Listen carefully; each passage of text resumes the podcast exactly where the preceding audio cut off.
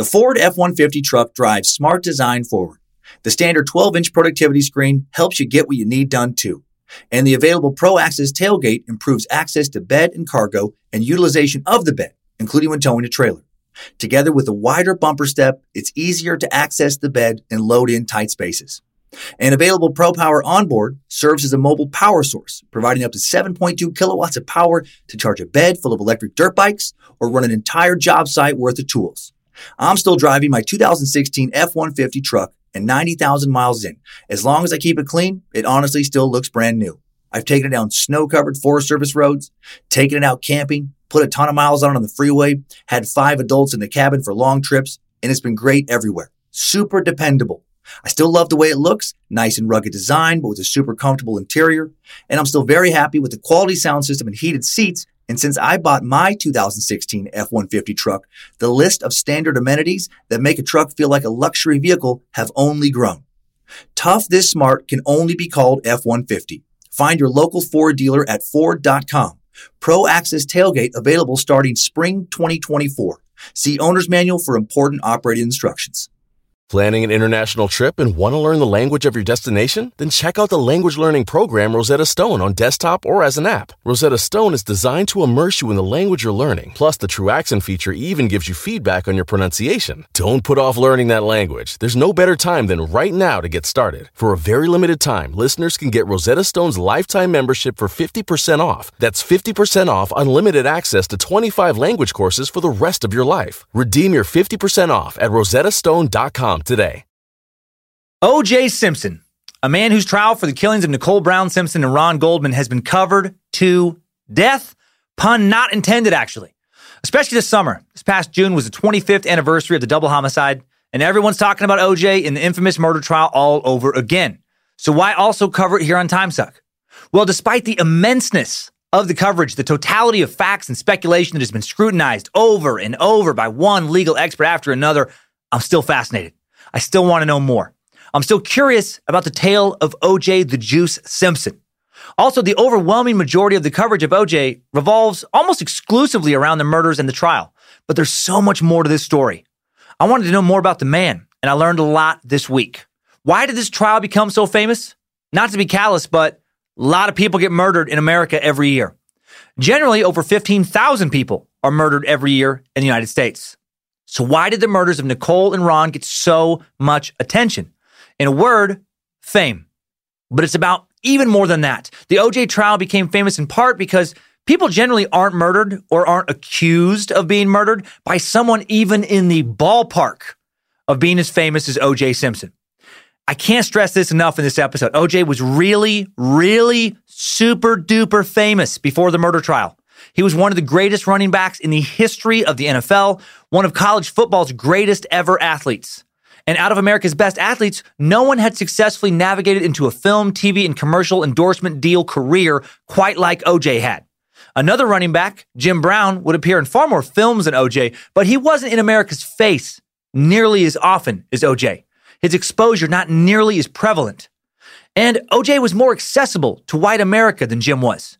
Jim played tough guys on screen. White America was scared of a tough black man.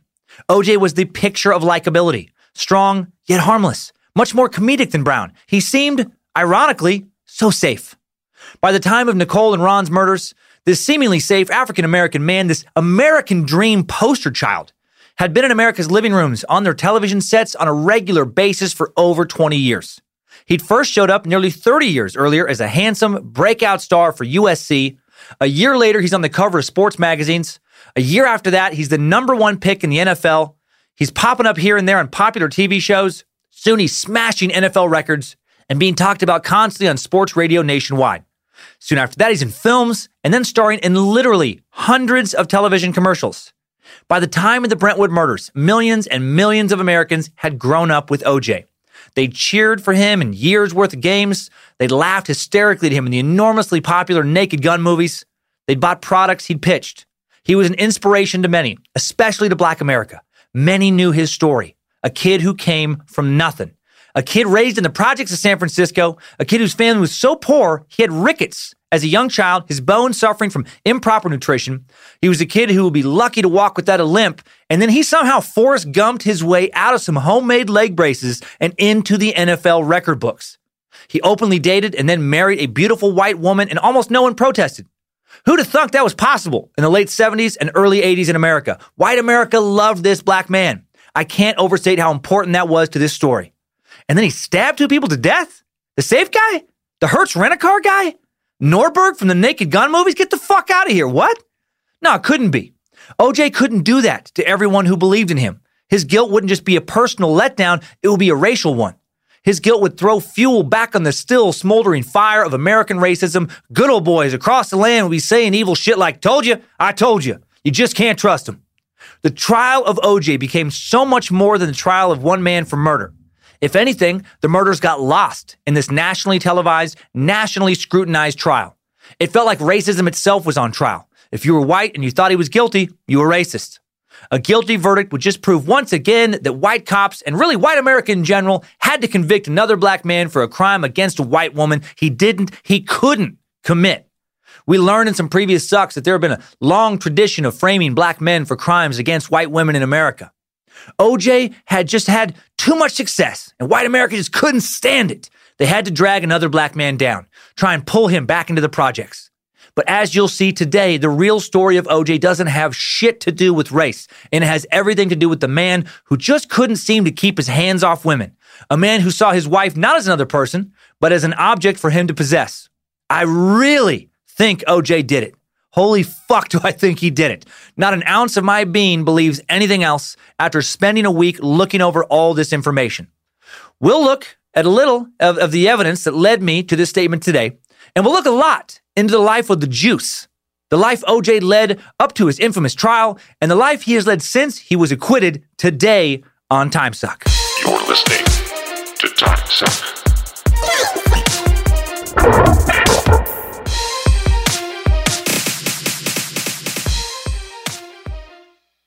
Happy Monday, meat sacks. Huddle up here in the Cult of the Curious. I'm Dan Cummins, aka the Master Sucker, and you are doing a lot of great shit with your life right now, like listening to Time Suck and probably not killing anybody or starting random brush fires. Kudos to you. Recording today in the Suck Dungeon in Coeur d'Alene, Idaho, the first church of Nimrod, Lucifina, Bojangles, and Triple M. Going to my second Michael motherfucking McDonald concert tomorrow night with Queen of the Suck Lindsay, Reverend Dr. Joe Paisley, doing the meet and greet. You bet your sweet, shine, sweet freedom, shine your light on me, ass I am. Uh, hoping to post some spectacular uh, Michael McDonald photos on Instagram. I'm gonna try. Been yacht rocking my balls off in preparation. Uh, back from vacation, recharged, reinvigorated, working hard on TimeSuck app updates this week. More beta tests of Lindsay and I's upcoming new horror show. Been reflecting on how to keep the suck and the secret suck fresh and fun. Thankful that the world did not fall apart since I left. Loving the love I feel here on this passion project. Best job I've ever had. In the dungeon this week with not only the script keeper and the Reverend Doctor and Queen of the Suck, but also Princeton student and fact sorceress, Summer Suck intern Sophie Evans. Stick around for today's Time Sucker updates as well, explaining my controversial choice of emphasizing the Butcher Baker's stutter last week. Little chance for me to explain my entire comedic point of view. Uh, over 8,000 ratings and reviews on iTunes now, and not too many people hate the show, actually. So that's a win. Thank you for your continued ratings and reviews everywhere. Spreads the suck so well. And uh, speaking of spreading the suck, time to reveal the winner of the second round of the Time Suck Sticker Street Team. Doing a shitty drum roll. Nearly 2,000 stickers were slapped all over the world in the last couple months, mostly in the US, but still many made it overseas as well. Special thanks to the UK and Australia for leading the international invasion of suckery. Fucking amazing. Once again, so much fun to see all the pics posted online using the hashtag spread the suck. And out of all the posts, we randomly chose Austin Andrada. Congrats, Austin. Oh, yay. Thanks for spreading and posting every sticker you got. You just scored over $100 worth of Time Suck merch. Reverend Dr. Joe will reach out and contact you regarding your merch. Or you can reach out to Joe. You can email him, joe at timesuckpodcast.com. Be like, hey, dude, what the fuck? I won. Give me my stuff. Uh, will there be a round three? I certainly think there will be. We'll have more details about that down the road. Uh, looking to be part of more cool community stuff like the street team? Well, over 10,000 people now in the Cult of the Curious private group on Facebook. For people looking for even more social interaction, almost 3,000 on Discord. Uh, for people looking for even more uh, social interaction content, over 5,000 Space Lizards now on Patreon. Links to all of that in the episode description. And thanks again to our Patreon Space Lizards for helping us donate $2,600 this month to 100 plus abandoned dogs of Everglades, Florida rescue. Link in the episode description for that as well, if you'd like to donate more to that no kill shelter. Back on the road this week. Going to be just outside of Cincinnati. Going to be eating some three way chili mac. Liberty Funny Bone uh, this Friday and Saturday. So get your ass there for some stand up, uh, tooling everything up, getting ready for a re- special recording in October. August 1st to the 3rd, Charlotte, North Carolina, the Comedy Zone. August 4th in Richmond. August 9th to the 10th in Orlando. The next live uh, Anthill Kids Suck in Orlando at the Improv on August 11th. Thursday, August 29th, Hollywood, California. Showbiz. That's how they do it in Hollywood. Going to be at the Comedy Store. Going to be at the other Comedy Store in La Jolla, just outside of San Diego, August 30, 31st, September 1st. Uh, also, new Access Design WrestleMania t shirt in the store. Oh my God. Space Lizards gobbled this bad boy up on Thursday. But we have more in the store this week for everybody. Uh, Ed Kemper, Woody, Chikatilo, me, all in the same dream team. Terrifying. Also darkly hilarious to me. We're all dressed up like early, early 80s wrestlers. What is big deal? We wrestle together. We limp together. We tuck soft shamecocks into unit cards together. Uh, just like last week, at least just pop into the store, check out the artwork. If there was no Time Suck podcast, but I just had a merch store, I'd be so damn proud of all the cool, weird shit inside of it. Access on fire with the new designs, shirts made out of a, a thousand percent miracle tonic, 97% of any and all health problems gone, guaranteed, or we will not give your money back. Uh, also, hope everybody's enjoying the Feel the Heat vinyl album. Just shipped out last week. Some editions already sold out. Less than 15 tricolors left. Over half the Lucifina splatters are gone. Link in the store. Gift cards also in the store if you want to give the gu- gift of Suck merch in the future. Trying to figure out how to, how to do Patreon gift cards. Patreon doesn't have them, so you can share the secret Suck. We're, we're brainstorming. We're trying to figure out how to, how to share that to people who, who don't have the, the money for that right now. Uh, okay, so I had to get through a lot of that quickly. I try. Sorry for all the announcements. Showbiz. Got to slang that sweet peanut butter. Now let's get back to the topic of the week. The uh yeah, let's get back let's get let's get back to it right now here on Time Suck.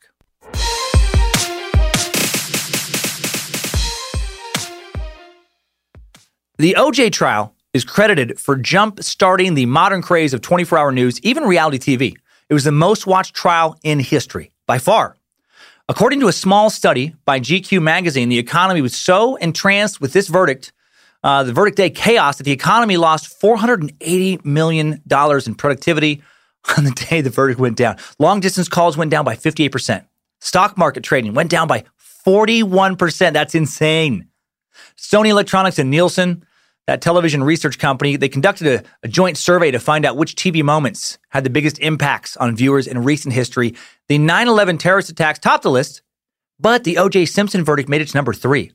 Excuse me, just under Hurricane Katrina, estimated that 150 million people, 150 million, uh, tuned in to see how the case turned out. Marcia Clark, one of the OJ trial's prosecuting attorneys, explained America's obsession with the case uh, like this in her 2016 book, Without a Doubt. When I finished writing this book in 1997, I couldn't imagine that we would still be talking about the people versus Orenthal James Simpson nearly 20 years later. But really, no trial since has been as heavily covered, as widely followed, or as intensely analyzed. Nor has any other case stirred up such a maelstrom of issues, race, celebrity, domestic violence, and the impact of media coverage on the criminal justice system. And Marcia firmly believes OJ did it. Uh, Arsha, uh, Marsha, that was a weird combination, Marcia in America. America was in a strange space at the time of the OJ trial. It had been, uh, you know, uh, just uh, two years since the LA riots caused by what America collectively deemed uh, egregious police brutality against Rodney King. Racial tensions very high. In this episode, we'll wade through OJ's childhood, his long celebrated football career. We'll look at his romantic relationships, including his forgotten first wife and a woman who stuck with him for over 10 years after the death of Nicole.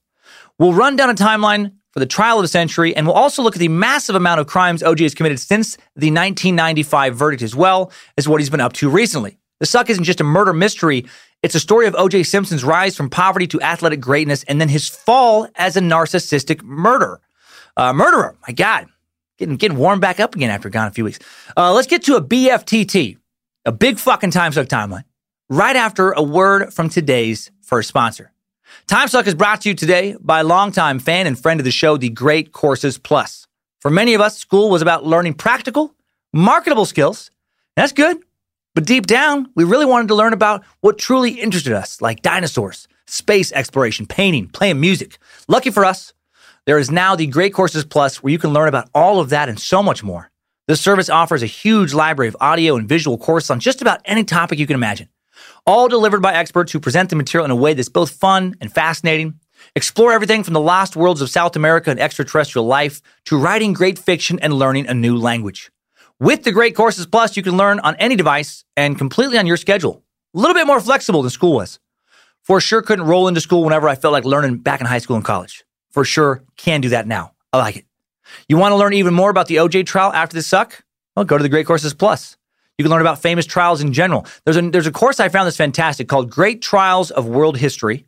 Put your eyeballs and ear holes on Lecture 10, 29 minutes titled Litigation and Legal Practice, Closing Arguments, Driving Your Theory Home. Study the powerful example of successful, uh, of the successful closing arguments uh, of Johnnie Cochran at the OJ trial. A legendary argument. If it doesn't fit, you must acquit. The famous trying on of the murder glove, parodied later in sitcoms and sketches. We're going to talk about that more here in Time Suck today. Fascinating stuff. Make the Great Courses Plus your go to for lifelong learning.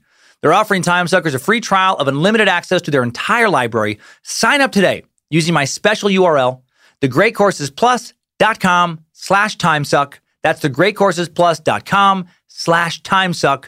Link in the episode description. BFTT right now. Strap on those boots, soldier. We're marching down a time suck timeline.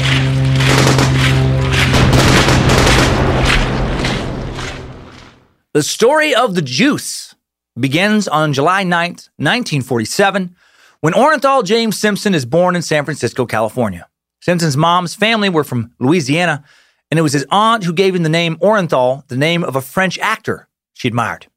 Orenthal will be raised in the predominantly African American neighborhood of Potrero Hill, a San Francisco neighborhood known for a decent amount of sunshine for the Bay Area, solid views of the Bay and the city's skyline, a neighborhood that became quote unquote gentrified in the 90s.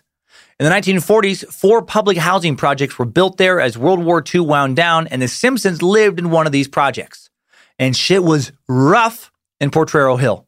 Crime and street gangs became prevalent or became prevalent in the area in the late 50s and 60s. A lot of artists and members of the lesbian, gay, bisexual, and transgender community began to move into Potrero Hill, drawn by its location and affordable rent. This melting pot neighborhood is the backdrop for OJ's childhood. Do a YouTube search of the neighborhood right now. Easy to see that the neighborhood is still pretty impoverished in many sections to this day. Orenthal is the uh, third of four kids of Eunice Durden, who's a hospital administrator, and Jimmy Lee Simpson, who was a chef, bank custodian, and for a time a door to door knife salesman. OJ spent a fair amount of his youth accompanying Jimmy door to door across Central California selling knives until his father would go to prison for using one on a potential customer in Sacramento in 1958. Jimmy would be given a public defender, would spend 35 years in prison for a knife double homicide, and Orenthal was determined to never follow in his father's footsteps. As a young child, he learned that if you ever end up stabbing the fuck out of a couple people, you, you gotta hire a good attorney or multiple attorneys if you don't want to go to prison.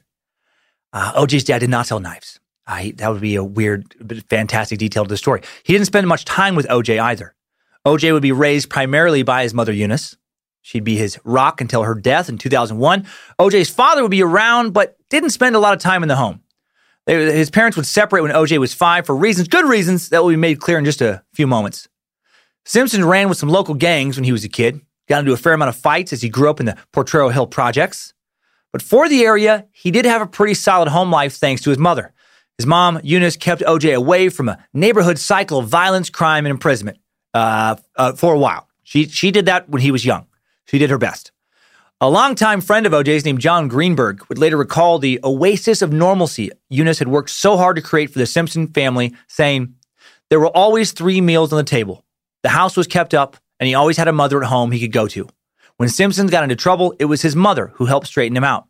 And Greenberg continued, it would have been very easy for him to get into a lot of trouble around here, but he had the wherewithal and the mind to listen to people with good advice, namely his mother. Uh, apparently, Orenthal was not listening when she advised him not to beat the shit out of his wife on a regular basis when he got older or stab people. But again, she did her best. At OJ's 1975 Hall of Fame NFL acceptance speech many years later, he lamented about his mother, saying, What do you say about the most important person in your life? I'm just glad she's here today. My mother. I mean, you just don't know what it is to be eight years old and have all your friends think that you have the best mother in the neighborhood. He also said, I remember when I was about nine years old, my mother worked all her life and she took the whole family on vacation to visit her sister in Las Vegas and she had two weeks off. She worked a graveyard shift in San Francisco General Hospital for 30 something years. And while we were down there about five days into the vacation, I had to play in my first Little League baseball game and I was moping around and she noticed how sad I was. And I don't know, she drove me 700 miles in the middle of this vacation. She took me 700 miles back to San Francisco so I wouldn't miss my first Little League game. I know I wouldn't be here now if it wasn't for my mother's prayers. So strange to me for someone to value their mother so much, to appreciate a woman so much, have a woman be the most important person in his life, and then be so abusive to another woman, the mother of his children, his wife, at the same time he's giving this speech. And and I know that, you know, he was found innocent, obviously, at the litig- you know, the, the criminal trial, he, he, was, you know, convicted with spousal abuse. So when I mention him being a, a domestic violence person, there's no doubt about that. He absolutely uh, beat women. In 1952, OJ's father, Jimmy Lee Simpson, separated from Eunice but would remain in the neighborhood and have some presence in the life of OJ and his three siblings, brother Melvin and sisters Carmelita and Shirley. Brother Melvin, a year older than OJ, would for sure kill a woman in 2005, by the way. It was an accident, but still, what are the odds of that? He was driving a San Francisco airport shuttle when he ran into a concrete support column. They think he fell asleep. And then a 57 year old Phoenix woman was thrown from the transport van and died instantly. Six other people also injured. Again, just weird, random detail. Uh, back to OJ's Pro Football Hall of Fame speech. OJ had this to say about his dad. He said, My dad, Jimmy. What do you say about your dad, you know? There are people who are raised in broken homes. Even though my dad didn't live under the same roof as us during most of my youth, he was always there, Dad. He was always there. I always had a father. I love you for it. OJ's relationship with his dad was a lot more complicated than he made it seem in that speech. Orenthal's father, Jimmy Lee Simpson, had lived a secret life for quite some time. He was a, he was a gay man when it was a lot harder to be openly gay than it is now, even in San Francisco, especially if you were a black man. Jimmy became a well-known drag queen in the San Francisco Bay Area, and OJ reportedly was incredibly ashamed of his father's sexuality. Jimmy would later die of AIDS during San Francisco's AIDS epidemic, not long after his Hall of Fame speech on June 9, 1986. Having an openly gay father did not prevent OJ from becoming aggressively homophobic. To illustrate this, there was an alleged incident during New Year's Eve 1989 when, according to a friend of Simpson's, OJ freaked out at Nicole for allowing their son to simply sit next to an openly gay man at a restaurant. This friend found out the next day that Simpson apparently beat the shit out of Nicole the previous night over this incident. Again, allegedly. One of the many, many, many times he allegedly would beat Nicole. Clearly, uh, dude probably had some shame and anger issues around dad. Early in OJ's childhood, no one would have predicted future athletic greatness. Simpson developed rick- rickets. Uh, rickets, that skeletal disorder we learned about in the Joseph Fritzl suck that's caused by a lack of vitamin D, calcium, or phosphate. Wore, wore braces on his legs until the age of five giving him a bow legged stance and apparently superhuman fucking strength. Maybe that's how you get a really fast kid, make him overcome rickets. Uh, not a lot of kids uh, growing up in nice neighborhoods full of plenty of money getting cases of rickets. According to a handful of accounts, as an infant, OJ's legs were so bowed and misshaped that his grandma actually took the curtain rods uh, down each night to brace his legs while he slept. She would also allegedly tie his high tops on backwards to desperately straighten, try and straighten his feet. I don't know about the high tops thing. Maybe that's myth. But maybe the curtain rods. Man, not, not a lot of affluent families tying curtain rods to babies' legs to counteract rickets. That is some poor people shit. Uh, by 1960, now 13 year old OJ no longer in need of curtain rods for his little ricket legs. His ricket legs had grown big and strong and straight, kind of. So at his head, he'd grown a big old head that would lead to a very shitty nickname. Uh, OJ was a tough, scrappy street kid in 1960, even joined a gang, a gang called the Persian Warriors. That's a fucking dope gang name, by the way. Uh, way, way better than the nickname I'm about to reveal for him. The Persian warriors ran out of the Potrero Hill slums, and according to a few of OJ's early friends, this gang nicknamed Simpson Waterhead because he was born with a way larger than normal head, which he has, still has. Find a picture of OJ anywhere. He has a fucking massive head. If you made, I'm not kidding, if you made a bobblehead figure of OJ, you would not have to increase the existing head to torso kind of ratio of, of size there. Just do just do, it as is, and he, he's naturally a bobblehead. Poor little dude gets past his ricket legs. Now he's called Waterhead, which is such a terrible nickname. If you don't know, Waterhead is also slang for someone uh, developmentally disabled who has a large head. Essentially, uh, Waterhead was the equivalent of the derogatory term retard. Basically, his nickname was retard, which, you know, less than ideal. The first time old Waterhead ever went to jail was when he was running with the Persian Warriors. The details on the crime sketchy. Seems to have been something like some theft of some beer, some some youth shit. After getting released from a youth center in California after one of his youth arrests for some type of petty theft crime, OJ was required to have adult supervision every afternoon. To help OJ, his grandma figured out a way for Simpson to become the manager of the junior high football team. She had no idea this decision would lead to one of the greatest NFL running back careers of all time. After about three days watching other players, OJ felt like he was he was better than those who were playing. Wanted to give it a go. Trouble was, I'm not making this up. The team did not have a helmet big enough to fit his giant melon. Yeah, you know the Persian Warriors, who he was still running with, had a fucking field day with that. Uh, the legend goes that some of his warrior buddies located a helmet large enough for Waterhead. He was given a crack at making the team.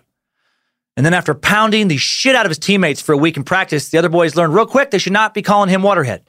Uh, they tabbed the strong and speedy Orenthal w- with a, with a new nickname using his initials OJ, Orenthal James.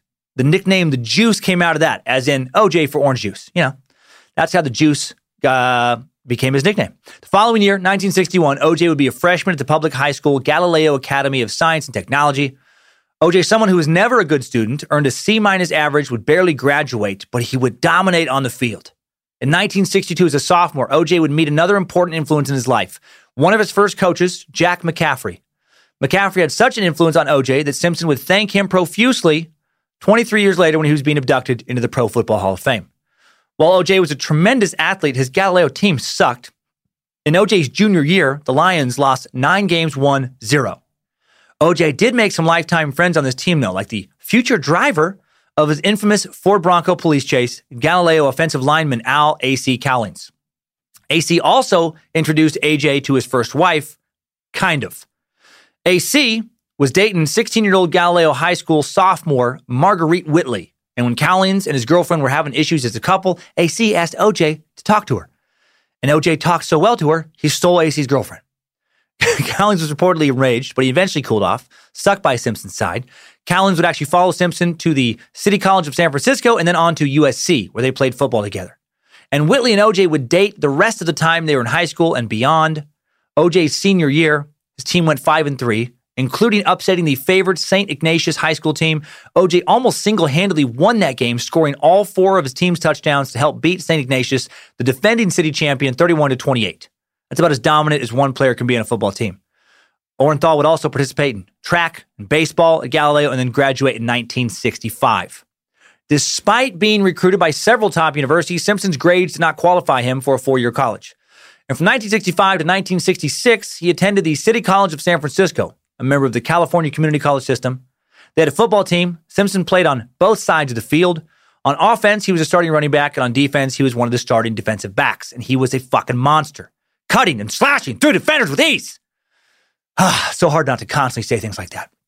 OJ broke junior college records with 26 touchdowns and an obscene 9.9 average yards per carry his first year. For non football fans, that stat is insane.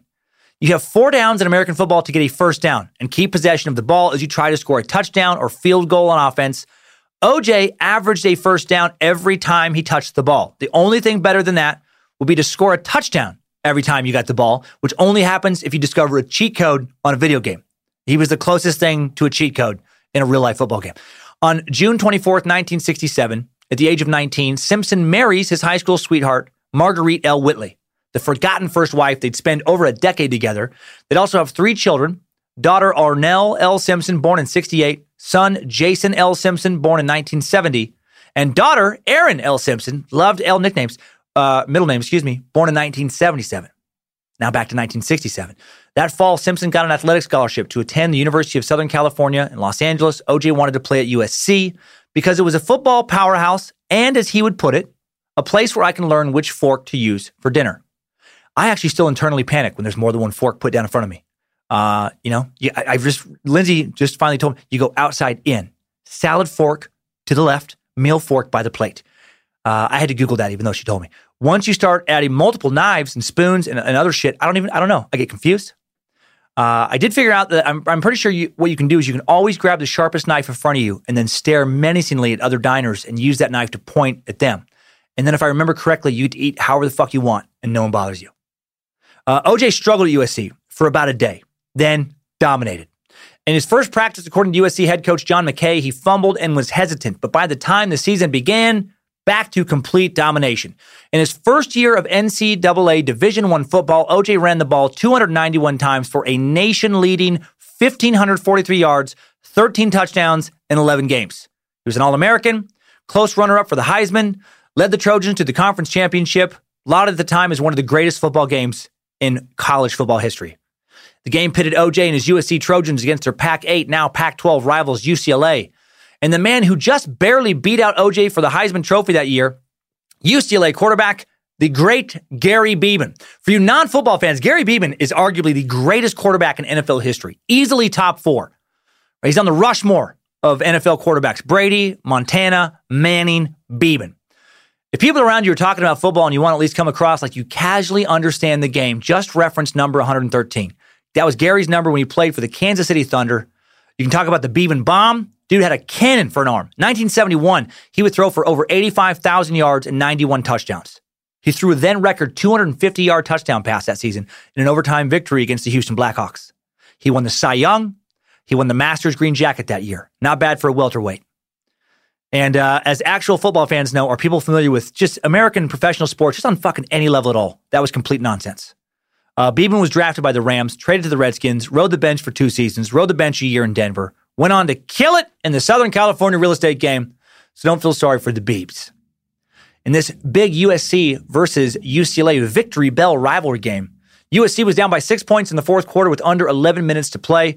On their own 36 yard line, USC backup quarterback Toby Page called an audible on third and seven, handed the ball to OJ. Not normally good to run the ball on third and seven. OJ runs for 64 yards for a game tying touchdown. The extra point provided a 21 20 lead that would go on to be the final score. OJ was the hero. His touchdown run has been referred to by some as one of the best runs ever in the history of college football. This puts OJ on the front page of the paper nationwide.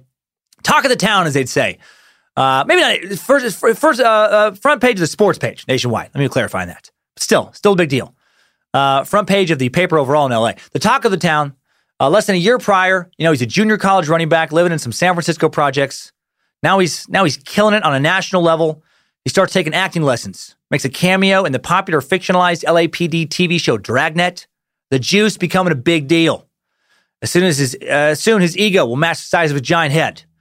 Then on January 1st, 1968, in front of nearly 103,000 people at the game, OJ scored the only two touchdowns for, uh, and became Rose Bowl MVP.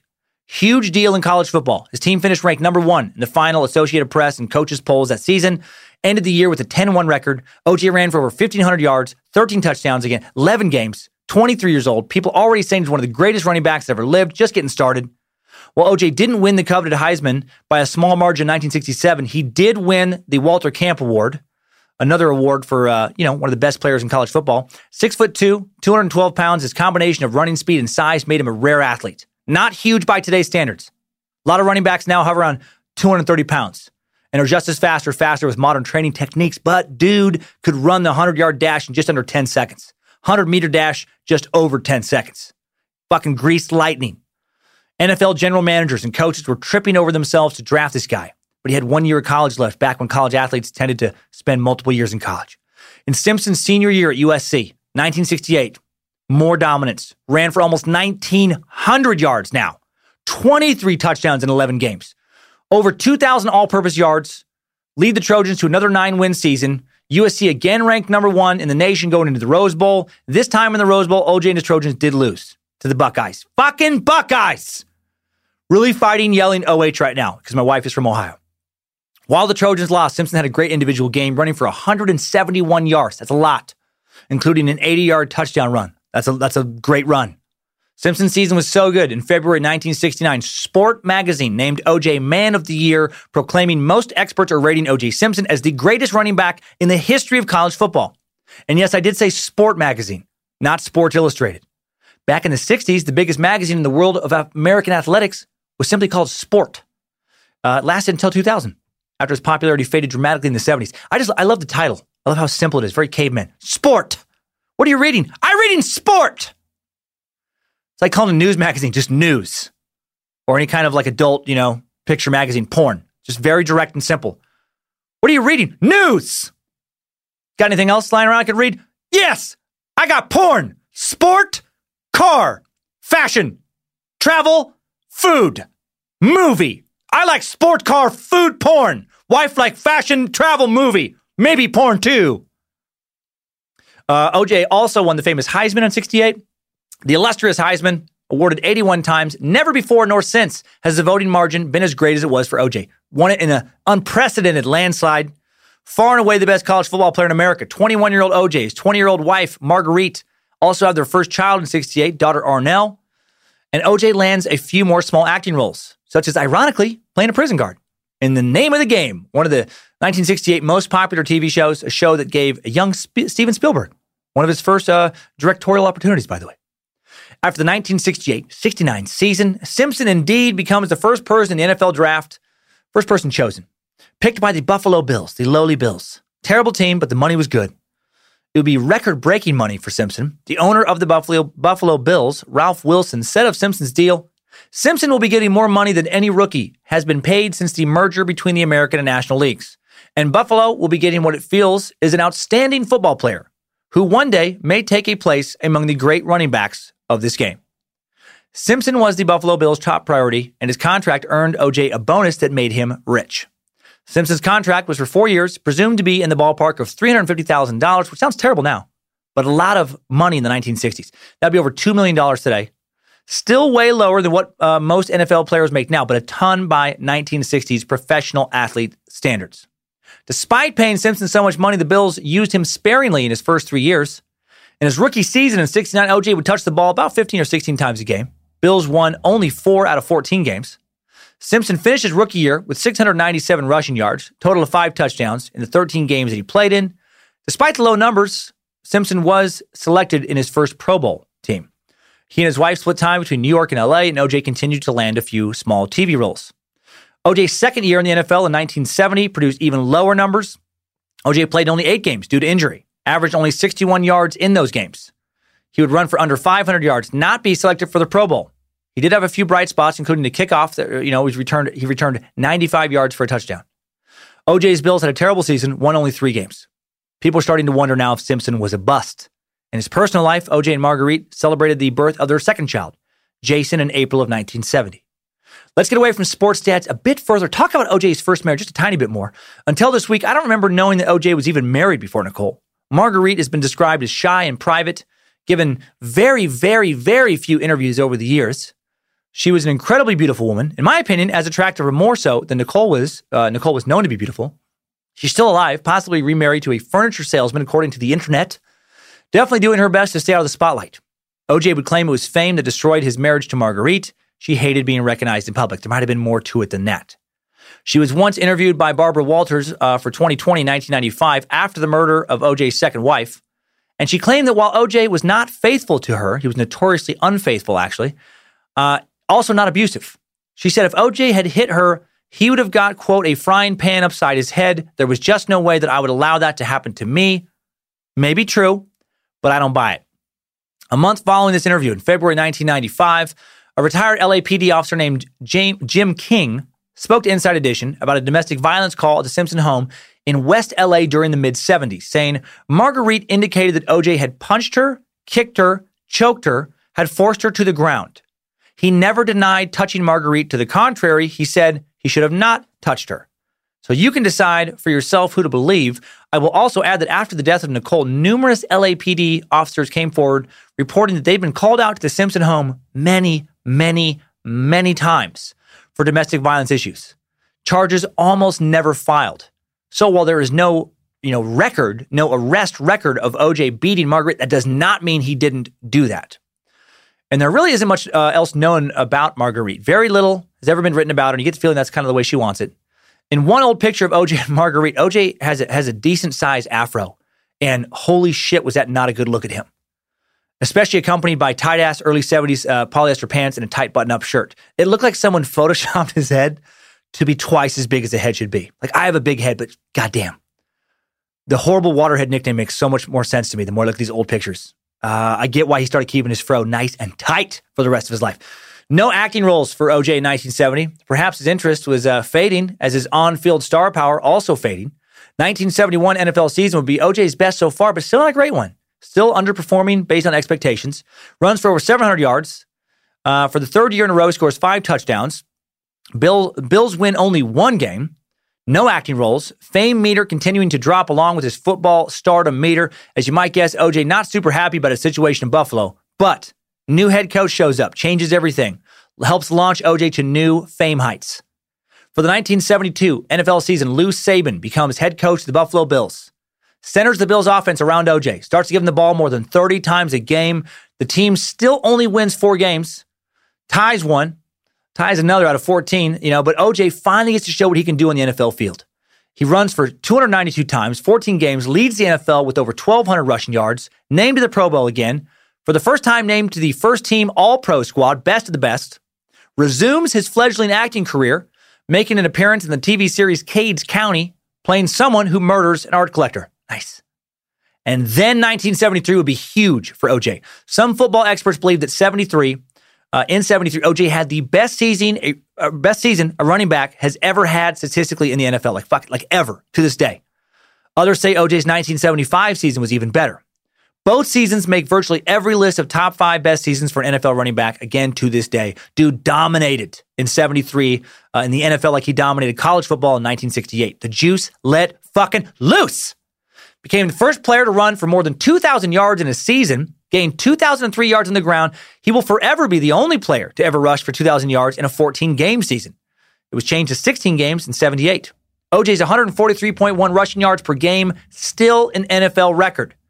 OJ also had three games in the 73 season with over 200 yards rushing in the game. That's nuts. That's almost single handedly taking over an NFL game. Only one player, another uh, NFL great named Earl Campbell, had four such games in 1984, would ever have more. To go with his record breaking rushing yards, he also scored 12 touchdowns, ran for a career high six yards per carry. Few runners will ever rush for over five yards per carry by, uh, by the end of a season. Uh, Ezekiel Elliott of the Dallas Cowboys led the NFL in rushing last year, averaged 4.7 yards a game for perspective. Simpson was easily named the 1973's NFL or the 1973 NFL's most valuable player, MVP, elected to the Pro Bowl, all pro team, first team again. Orenthal James Simpson, kid from the projects, known as Waterhead, now one of the most famous athletes in America. The Buffalo Bills even had a winning season, go nine and five, end up second in the AFC, AFC East. Uh, OJ's rise in football fame makes it easier to get acting gigs. He appears on Lucille Ball's Here's Lucy. Doesn't even play a prison guard or a murderer. He also appears on Owen Marshall, Counselor at Law, which sounds like some shit I made up, but was a real show. He even appeared in his first film, a movie called Why. He plays Bud, professional football player who has issues uh, with his conservative father. It was a film no one saw. It was a film commissioned by Technicolor as an experiment in how to transfer video to film, but still, still was a movie, and he was in it. In 1974, OJ uh, went from over 140 rushing yards a game to just over 80, from 12 touchdowns only three.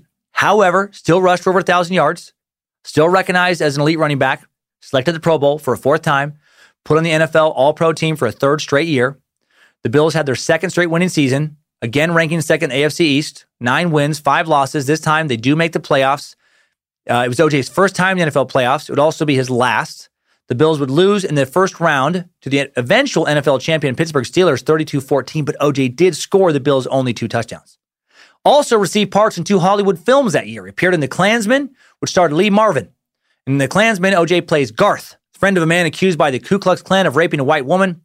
The movie was a huge box office flop, panned by critics, but it was a real movie. OJ was on the big screen. Also appeared in a small role playing a security officer in The Towering Inferno, starred Paul Newman and Steve McQueen. Huge film, dominated uh, uh, the, the, awards. Uh, won. Uh, it was nominated for eight Oscars. Highest grossing film of 1974. So OJ's acting is now getting a lot of eyeballs on it. Juice is killing life. Uh, that's accidental. Accidental. 1975, uh, OJ takes zero film and television jobs and has either the second best or the best season ever for a running back, according to some people in the NFL. Uh, despite not showing up on any TV show, Simpson is all over the small screen. He lands numerous endorsement deals in 75. He's extremely likable, charismatic. This is what made his case so exceptional. America fucking loved the juice. In 1975, he became the face of a huge Hertz rental car ad campaign that would last all the way into the early 90s. To give an idea of how big this campaign was, how prevalent he was on television, think about Flo from the progressive commercials. If you don't know who I'm talking about right now, you apparently haven't watched any television since around 2007. Flo is the bubbly brunette character with the bright red lipstick, always wearing a white uniform, always pitching progressive. Now imagine if the actress playing Flo also the biggest star in America's favorite college sport, also the biggest star in America's most popular professional sport, and in movies and in sitcoms. That's how popular OJ was. Household name. Simpson was a star for Hertz, depicted in their commercials running through airports, serving as the embodiment of speed. Simpson himself would later estimate that his Hertz commercials raised his recognition rate among random people he'd meet on the street in the United States from 30% to over 90%. Almost everybody knew who this dude was. 1975, OJ led the National Football League with over 1,800 rushing yards, over 2,200 yards overall, career high 16 rushing touchdowns, NFL record at the time 23 total touchdowns. Simpson's 129.8 yards per game in 1975, rushing wise, still fifth highest in NFL history. And in 1976, OJ returns to acting, playing an Interpol agent in another flop, The Cassandra Crossing, starring, starring Sophia Loren, Martin Sheen. The film uh, literally booed and hissed at by film critics at a preview screening. Richard uh, Eder of the New York Times called the film profound, uh, profoundly, offensively stupid. It makes me laugh so hard to think about pretentious film critics literally booing and hissing. I just love that people actually did that at a movie screen. Boo! I don't like it. Boo! We get it, you self serious fuck. You don't like it. Just write your bad review and shove your hisses up your silly little ass. Uh, OJ also appeared in Killer Force, aka The Diamond Mercenary, starring Telly Savalas, Peter Fonda, Christopher Lee. OJ's biggest role in a proper film, playing a member of a diamond stealing gang. B movie for sure, but top five billing for OJ. Now 29 year old Simpson's 1976 NFL season was another huge year for him. It was his uh, final truly great year statistically. NFL running backs tend to generally not fare too well as they get close and past the age of 30. Too many hard hits. Simpson led the NFL in rushing for the fourth time in five years with over 1,500 yards on 290 carries in 14 games. Four times in five years is insane. While Jim Brown led the NFL in rushing eight times between 57 and 65, uh, since OJ entered the league, only Eric Dickerson, Emmitt Smith, and Barry Sanders have also led the league four times. Emmitt Smith, the only other one to do it four out of five years. Domination. Simpson scored eight touchdowns on the ground, caught another one for a total of nine scores third Simpson of, uh, season of Simpson's career that he would average over 100 yards a game. A rare feat for a running back to do once in a season, uh, even today. Simpson also had the best game of his career during the Thanksgiving game against the Detroit Lions. He amassed a then record 273 yards on 29 carries, two touchdowns. Still, the sixth highest number in pro football history for a single game. In 1977, not a huge football year for Simpson, huge year for our tale today. In the summer of 77, 30 year old OJ meets future second wife, future murder victim Nicole Brown. While she's working as a, I just turned 18 years old a few weeks ago, waitress at a private Beverly Hills club called the Daisy. Although still married to Marguerite, Simpson began secretly dating the just graduated from high school Brown. Uh, Simpson said in an interview that he and his first wife weren't officially divorced when he uh, met Nicole, but that the night before OJ and Nicole met, he and Marguerite had agreed to a separation. Maybe true. Maybe convenient. But maybe OJ just trying to look good. When OJ met Nicole, Marguerite was pregnant with the couple's third child, daughter Aaren, born on September 24th. Simpson's 77 season with the Bills would be his last in the cold ass outdoor games of upstate New York. Uh, OJ started out strong in 77, averaging almost 80 yards a game, but he would play in only seven games due to injury. We're going to have knee surgery later in the year. And then Simpson would be traded to his hometown team, the San Francisco 49ers. 1977, also a breakout year for OJ's film career. He scored a role in the wildly popular, critically acclaimed TV miniseries Roots. Also starred in a made for TV movie called A Killing Affair, playing a homicide detective who has an affair with his white detective partner. What was noteworthy is that this interracial relationship garnered almost zero controversy during a time when interracial romance, especially on the on the on the screen, not wildly accepted in a still overtly racist society. That's how beloved OJ was. He wasn't seen by generally still pretty racist America as a black man. He was the juice. He transcended skin color. He was a kick ass running back who was also really funny, well spoken, and polite and handsome and all those Hertz commercials. If you were super racist as a white dude, but your daughter had to marry a black man, there was a good chance you're going to pick OJ. If not OJ, maybe Michael Jackson, who had just turned 18 and hadn't yet transformed into a weird, creepy as fuck mannequin person, who, if not a pedophile, certainly not someone who should be your go to choice for babysitting. In 77, OJ also starred alongside Elliott Gould and James Brolin as an astronaut in Capricorn 1, a movie about NASA faking a Mars landing. Illuminati! The whole Hollywood thing starting to look real promising for OJ. 1978, clear that Simpson's football career is winding down. The Niners, uh, they're terrible. They score the lowest amount of points in the league that year, set an NFL record with 63 turnovers. OJ plays in only 10 games, rushes for under 16, under 600 yards, scores only one rushing touchdown, fumbles five times, ran for a career low of 3.7 yards per carry, and his next season wouldn't be any better. But he was rich, making tons of Hertz money, dating a hot blonde 18 year old Beverly Hills waitress.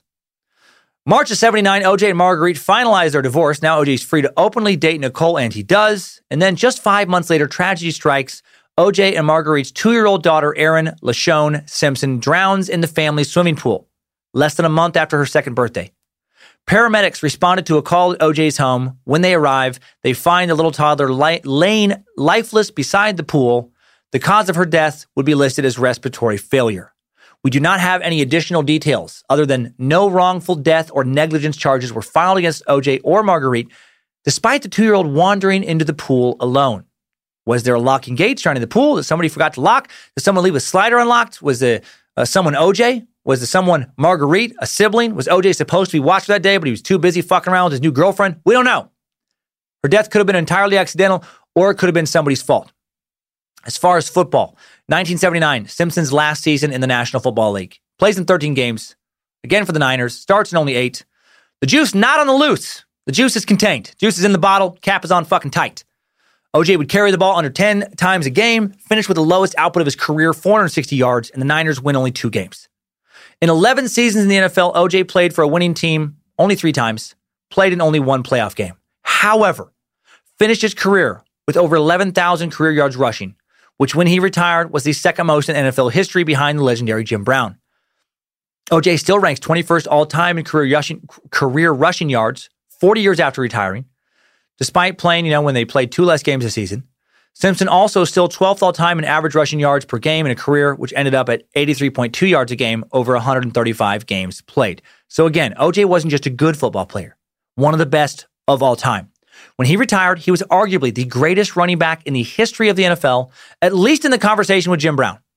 And thanks to tons of Hertz commercials and cameos on several TV shows and a few films, wildly famous, wildly popular with both white and black America. With his football career now behind him, he devotes even more time to acting, which would only increase his fame. In 1979, he starred in a, in a British thriller with 45 year old bombshell Sophia Loren, one of the most beautiful women of all time, in my opinion. Uh, James Coburn called Firepower. He gets third billing this time. He's on the official film poster now. The movie was panned by critics, but still a movie, and OJ still one of its stars. Also in 79, OJ starts up his own film production company, Orenthal Productions, which dealt strictly in made for TV movies where people get stabbed. They made 73 stab movies. Uh, no, they didn't. They made uh, several TV movies, though. The first of five made for TV films Simpson would make was called Goldie and the Boxer. Also came out in 1979. OJ would be the executive producer on the film as well as a star. In, in the critically acclaimed, it was not critically acclaimed. Uh, in the movie, OJ played a man named Joe Gallagher, who is an unknown boxer who gets spurred on to fight for the title again by the 10 year old daughter of deceased of a deceased boxing champ uh, little Goldie. The movie was panned by critics, but rated well enough for NBC when it debuted on December 30 to land a sequel on NBC called Goldie and the Boxer Go to Hollywood. In Goldie and the Boxer Go to Hollywood, Goldie turns 16 and the boxer, again played by OJ, starts to have a sexual relationship with her. Then, just a few months into the romance, Goldie catches the boxer cheating on her over and over again. When she finally confronts him and threatens to leave, he beats the ever loving shit out of her. Eventually, concerned family and friends encourage Goldie to call the police. When she does, charges are not filed. This happens time and time again. Finally, Goldie divorces the boxer, strikes out on her own, until one day the boxer, in a fit of jealous rage, stabs Goldie and John Roldman, her friend and possible lover, to death in front of Goldie's Brentwood condo. And then the boxer gets away with it through some legal tomfoolery. Critics found the film wildly distasteful, but It rated well enough for a third film to be greenlit. And the trilogy was completed with the next uh, uh, release of Now that Goldie's dead, the boxer finally goes to prison for stealing some of his old championship belts back from a collector. Critics felt the title was lengthy, but most were happy that the boxer's character finally got some goddamn justice. And of course, that's not true. But the plot of the, uh, that's not true about the plot of the second movie or the existence of the third. Two movies were made. In 1980, with OJ retiring from the NFL as a surefire, surefire Hall of Famer, his new girlfriend, and his acting star and a film production company on the rise, OJ is living the American dream. Nicole and OJ get a new place in Beverly Hills. Unlike Marguerite, Nicole loves the spotlight. OJ and Nicole are often seen together with other celebrities and athletes at high profile Hollywood parties. Behind the scenes, different story though. While OJ and Marguerite may have had their own domestic violence issues, Nicole and OJ had them for sure. Nicole did not come from OJ's neighborhood. He did not meet her when he didn't have a dollar in his pocket. They didn't grow up together, come from uh, nothing together, experienced the first taste of success together. They had a very different relationship dynamic. Nicole, well, she was actually born in Germany, grew up in Orange County. She was a SoCal kid. She was a homecoming queen in, in high school who grew up in an upper middle class neighborhood not far from the beach. When she met OJ, he was already a celebrity. He was rich, famous, and much older than her. He was 12 years older, which isn't a huge deal when one person's like 32 and another person's 44, but for sure a huge deal when one person is 30 and another is 18. In that situation, one person is fully an adult. One person is comparatively still a kid in so many ways. And if you disagree, I'm almost certain you're under 30. With rare exception, one person knows who the fuck they are, and one person just starting to find out. Nicole wasn't OJ's partner. From the beginning, I think it's pretty fair to assume he viewed her as his possession. In my opinion, when someone in their 30s or older is dating people in their teens, they're generally not looking to be challenged in any way. After Nicole's death, the world would learn that Nicole had survived seven or eight separate occasions of reported domestic violence and quite likely several dozens of other incidents that were not reported. More on that a little bit later. In 1980, OJ was part of only one Hollywood project, a made for TV movie he produced uh, and starred in called Detour to Terror. OJ was once again uh, the executive producer on this. Its, its official one sentence description makes it sound like possibly the greatest movie ever made. A homicidal dune buggy trio terrorizes a busload of Las Vegas bound tourists with the intent to kidnap one of them. I'm sorry, did you say dune buggies? You say Vegas tourists being terrorized? Holy shit, I'm in. OJ plays the bus driver and even sneaks Nicole onto the bus in a non speaking cameo role.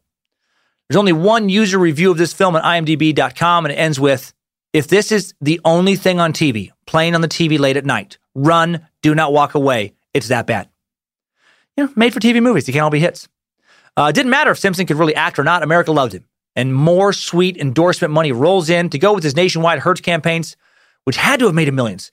OJ now started cutting commercials for the now almost totally defunct Pioneer Chicken chain. Only two locations remain out of the nearly 300 locations it would possess in the mid 80s. OJ even owned two Pioneer Chicken franchises and random trivia. One of these restaurants destroyed during the 1992 LA riots. They had a great slogan That's great chicken, no bones about it. And a little ditty Nothing tastes quite as good as Pioneer. A lot of older Popeyes Chickens locations used to be Pioneer Chicken locations for some random chicken trivia.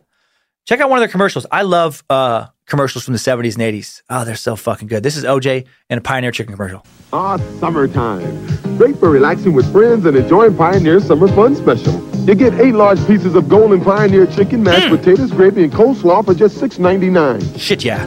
And Pioneer's even got free coupons for Universal Studios What? tour with the biggest discounts, including a free admission. Get out of here, There's OJ. exciting attractions like Transformers Base Camp, 2010 Spacewalk, and much more. Whoa. Of course, Pioneer Chicken Summer Fun Special for $6.99 is a great way to make new friends, right, fellas?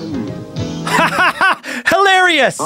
Oh, at the end there, there was people dressed up in weird costumes, and he gave him a funny look. But anyway, he he really was good. He was good in comedic roles.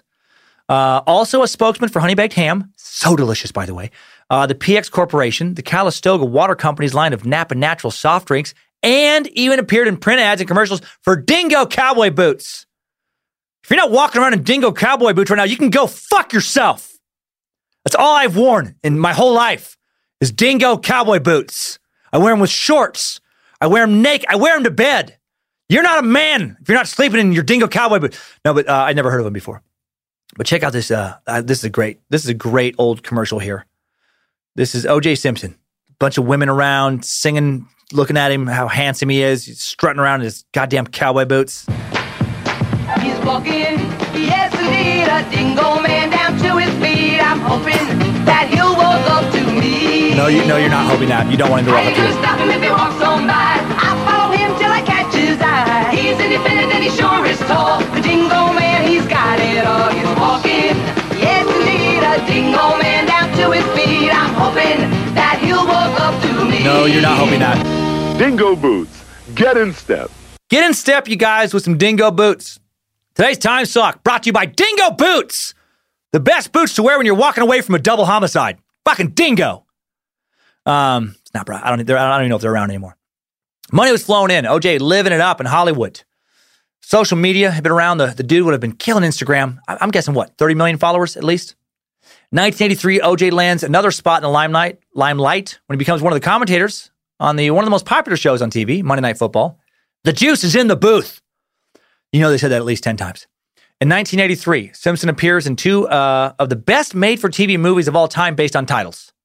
He stars in Hambone and Hillie and, even better title, Cocaine and Blue Eyes. How great are those movie names? Fuck yes, I'll watch Cocaine and Blue Eyes. Sold. Actually, I won't. I tried. The whole thing's on uh, YouTube, and I tried to I find one good like line, and it's it's so bad. It's not even so bad. It's good. It's just fucking boring for a long time. You can, yeah, again, you can watch the entire thing on YouTube if you just have an hour and a half you don't give a fuck about. Or you can buy the DVD on Amazon if you have an hour and a half and 20 bucks you don't give a fuck about. Uh, fast forward a couple years, 1985, February 2nd. Now 25 year old Nicole, 37 year old OJ get married. Former close friend of Nicole, former actress Robin Greer, would later say OJ made sexual advances towards her at their wedding. Classy. Yeah, yeah, yeah. Uh, could be just slander, but based on other things you'll hear soon, also not out of his character. 1985 also is the year uh, OJ is elected to the Pro Football Hall of Fame, Canton, Ohio, on August 3rd. Overwhelmingly selected in his first year of eligibility. In his acceptance speech, he mentioned that coach from high school, Jack McBridge. He says, You know, there are people in your life who teach you things that stay with you. And I can recall the Jack McBride, excuse me, uh, Jack, Jack McBridge, one of those guys who had that effect on me. You know, I have it written down both ways. Fucking who cares? It's McBride or McBridge. It's one letter difference. I'll never forget Jack because he told me, he said, OJ, in this world, there are rules we must all live by. He said, You've got to learn that if you're going to be successful in this world, you're going to have to learn to accept responsibilities for your actions. You tried to help him, Jack. God knows you tried. If only we'd apply that lesson a little more in the coming years. October 17th, 1985, Simpsons have their first child together, OJ's fourth child overall, daughter named Sydney Brooks Simpson. Sydney would go on to defend her father as she grew older, calling him her best friend at one point after the murders. Poor Sydney, just eight when her mother was killed. She managed to stay out of the spotlight despite several tabloids' best efforts to track her down. I do know that she graduated, according to the internet, from Boston University in 2010. Hopefully, has done well for herself ever since. During the remainder of the 80s, OJ would continue to work as an internationally known endorser, color, color commentator for professional football, and an actor in several TV shows and movies. Most of his acting roles small or in forgettable films, but he did land a regular role on one of HBO's or in one of HBO's very first sitcoms, First and Ten. OJ showed up in season two playing TD Barker, touchdown Barker. Uh, Parker, excuse me, touchdown Parker, a veteran running back forced to make the transition from player to coach. He played TD the last five seasons of the series. And then Simpson's biggest and arguably most memorable role came in the 1988 Zucker Brothers comedy The Naked Gun, starring Leslie Nielsen and Priscilla Presley. Huge hit, grossed almost 220 million at the box office on a $65 million budget. Simpson's blundering but lovable character Nordberg, widely applauded. The character would return with the movie sequels The Naked Gun 2 and a half, The Smell of Fear in 1991, and Naked Gun 33 and a third, The Final Insult in 1994. These movies were my uh, intro to OJ Simpson. He was, in my opinion, fucking hilarious in these movies. I went back and watched the hospital scene in the first movie where uh, Nielsen, aka Frank, checks on Nordberg after he gets pretty banged up and he sits on his hospital bed and it folds in half with him in it and then folds with his face on his crotch. It's just goofy slapstick, but it's so well performed. Truly one of my favorite childhood comedies. Non-stop jokes from start to finish. If you want to study the density of jokes in a movie, study The Naked Gun. It's fucking mind-boggling. Uh, okay, that's enough about OJ's football heroics and TV and film career. Let's talk more about his dark side. Right after a word from our final sponsor. Time Suck is brought to you today by Movement. Movement now making more than watches. They also make sunglasses. You shouldn't have to choose between overpriced designer sunglasses and cheap shades. They won't last you through the summer. I just got myself some movement sunglasses constructed with durable acetate and lightweight materials for the perfect fit. Movement sunglasses start at just 60 bucks, no pair priced over $95. They've got hundreds of styles to choose from, whether you're looking for something that's timeless or a statement. And with free shipping and returns, you can try on as many styles as you want. If you want to see the ones I've been wearing recently, check out my Instagram, Dan Cummins Comedy. I have several pictures of me on vacation, and in every picture that I'm wearing sunglasses, I'm wearing some movement sunglasses. If you want to be uh, sunglass twinnies, if you want to be sunglass buddies, I got the Reveler Milky Gray Cobalt, just 60 bucks after I used my own time suck discount.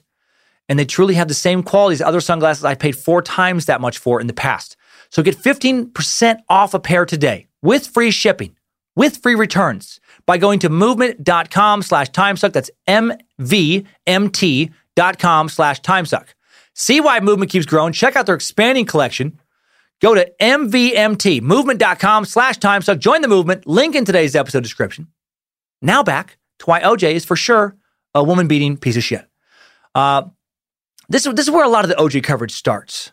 But before getting here, I just wanted to really spend some decent time illustrating why his fall from grace, his alleged double homicide, was such a big deal. If you were a USC fan, an NFL fan, a person who watched an average amount of TV during the 70s, 80s, early 90s, you would have felt like you knew OJ Simpson. He was a celebrity you'd watched for over two decades. And then he's in a Ford Bronco heading down the freeway, accused of stabbing his ex wife to death and her alleged lover? What the fuck? The closest famous athlete comparison I can come up with today uh, for OJ Simpson is actually former uh, star quarterback Peyton Manning. Similar wholesome image. Not quite the same background, you know. Peyton's dad was also an NFL quarterback, but same, ah, shucks, I'm just I'm just trying to do the right thing and play hard kind of football image. And same comedic abilities. Peyton's really funny in commercials. Uh, what if Peyton had also appeared in a bunch of movies and TV shows, not just playing himself? Imagine if Peyton Manning had become a sitcom regular for like five years. He played some staffer on Veep, and then uh, he'd been in like several Fast and Furious movies and had a large role in one of the Hangover movies. And his wife was an Instagram model, and he had more of a leading man look. Now he's on the news. His brother Eli driving down the freeway in an Escalade after Peyton possibly stabbed the fuck out of his ex-wife, one of her friends. How big of a trial would that be?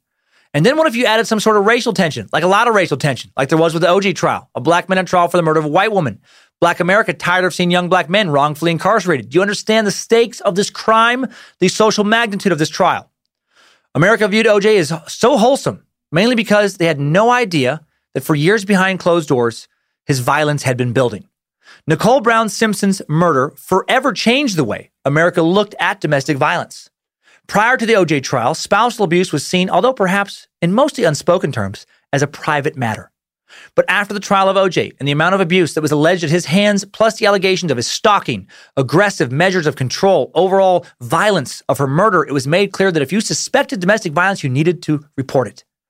Growing awareness about the pervasive danger of domestic violence, largely because of the OJ trial, was instrumental to helping getting the Violence Against Women Act passed through Congress in 94. With funding from this act, policymakers began seeking new ways to address domestic violence beyond sending battered women to shelters and giving them restraining orders that were largely ineffective. Advocates now saw the need for comprehensive services to help victims start over and be protected. Nicole's death launched a lot of new studies about domestic violence towards women. We now know, for example, that the biggest red flag regarding homicidal potential is an instance in which an abuser tries to choke off a person's airway. San Diego detective Sylvia Vela says statistically, we know that once the hands are on the neck, the very next step is homicide. They don't go backward. That's terrifying. Uh, we also know that nationwide, more than 1,100 women are killed each year in America by intimate partners. According to a 2018 report by the Violence, the Violence Policy Center uh, that used 2016 FBI data. We also know that domestic violence hotlines receive an average of 20,000 calls a day in the U.S., according to the National Network to End Domestic Violence. 20,000 a day, that's nuts. Think about how many women don't call. What, 50,000? 100,000? Half a million? A lot of Nicole Simpson's own abuse was detailed in a letter she herself had written to OJ as part of their divorce proceedings, a letter she locked away in a safety deposit box, uh, as if she knew it might come in handy one day if OJ indeed killed her. During the trial, Simpson's lawyers were quick to dismiss past alleged and proven abuses against Nicole as irrelevant to the case, but that's fucking bullshit. The best predictor of future behavior is past behavior. I've always loved that quote, a quote attributed to numerous psychologists, and I think it's true. I think someone who was violent towards Nicole numerous times before she was murdered had much better odds of killing her than someone who was not violent towards her. Nicole's writings illustrate that the abuse against her was carried out in many ways. It ranged from Simpson giving her disgusted looks with each pound she gained in her first pregnancy in 1988 to, quote, beating the holy hell out of her a year later. According to Nicole, in one case, when she needed to see a doctor after one of OJ's beatings, the couple told an x ray lab tech that she fell off a bike.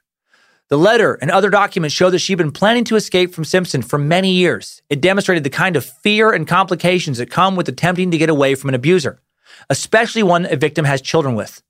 Not only did defendant verbally abuse, physically abuse, degrade, and humiliate Nicole throughout their relationship, but he stalked and harassed her as well. That's what OJ's prosecutor said in an introduction to the 85 pages of abuse documents entered into court. At least a dozen of Nicole's friends and associates describe in awesome and often gruesome detail more than 50 incidents from the couple's stormy relationship. In a 2014 Dateline interview, Nicole's friend Kris Jenner, yes, the matriarch of the Kardashian clan, said that Nicole told her just weeks before she was killed, things are really bad between OJ and I, and he's going to kill me, and he's going to get away with it. How fucking creepy is that quote? He's going to kill me, he's going to get away with it said just weeks before. Court documents portrayed Mr. Simpson as a hard drinking, foul mouthed man whose jealous rages led to violent encounters that left Mr. Simpson or Mrs. Simpson bloodied and cowering. The evidence shows that the defendant was an extremely jealous and possessive man, the prosecutor said, alleging a pattern of behavior, a systematic plan to control her that ultimately resulted in the killing of Mrs. Simpson and her friend Ron Goldman. In one incident, detailed in the documents released by the prosecutors, Mrs. Simpson is said to have told her mother that OJ was stalking her. I'm scared, her mother, Judith, uh, Juditha Brown, quotes her as having said shortly before she was killed, I go to the gas station. He's there. I go to the Payless shoe store. He's there. I'm driving and he's right behind me. Dude, uh, any of you listening, do not fucking do any of that ever. If you're stalking someone like this, guess what? Unless you're trying to prove they've committed some type of crime against you or one that detrimentally affects you, you're just a fucking creep. You're doing this because you're jealous and worried that someone who doesn't want to be with you is seeing someone else, you're acting like a fucking psycho. Nothing good will come from this, you sad and or scary fuck of a meat sack. Uh, Nicole Brown uh, met OJ as pretty much a child, and she spent the other half of her life under his thumb. The marriage lasted seven years, during which time they had two children, a daughter named Sydney, as we mentioned, born in 1985, a son named Justin, born in 1988. Through, uh, throughout the rocky relationship, Simpson investigated multiple times by police for domestic violence, pleaded no contest to spousal abuse in 1989. This is uh, uh, now an infamous incident. Uh, this happened um, New Year's Eve, 1989. A call to 911 was made from O.J. Simpson's estate located at 360 North Rockingham at 3:58 a.m. The 911 dispatcher who answered the call, Sharon Gilbert, had no dialogue with the caller but heard a woman scream and what she believed to be a physical altercation happening in the background. Although she never spoke with whomever made the call, based on what she heard occurring in the background, Gilbert rightly dispatched officers from LAPD's West LA station to respond to the potential incident. When the first officers, Detective John Edwards and his partner officer, Patricia uh, Miles- uh, Miluski, ugh, Polish, ugh, uh, they arrived, Nicole started yelling, He's going to kill me. He's going to kill me. Detective Edwards asked Nicole, Who is going to kill you? Nicole answered, OJ. The, the detective responded, OJ who? Do you mean the football player? OJ the football player? And Nicole said, Yes, OJ Simpson, the football player. Detective Edwards testified that he observed the following injuries to Nicole's face. She had a cut approximately one inch, I believe, on her upper left lip. She had a swollen right forehead. I believe her left eye or right eye was starting to blacken. It was swollen. She had some sort of imprint, some sort of swollen mark that you could see on her cheek. I believe that was on the right cheek. She had a hand imprint on her throat on the left side of her throat. Next, Detective Edwards said that she, uh, they asked Nicole to tell him what had happened. He testified that Nicole said OJ had slapped her, hit her with his fist, and kicked her and pulled her, I think pulled her by the hair. Officer uh, Miluski proceeded to enter the vehicle, sit in the right front seat, and take the crime report from Nicole. During this time, Nicole made a series of spontaneous statements to Detective Edwards and Officer Miluis, uh, Mil- fucking stupid Polish name. God damn it. Miluski. Ah.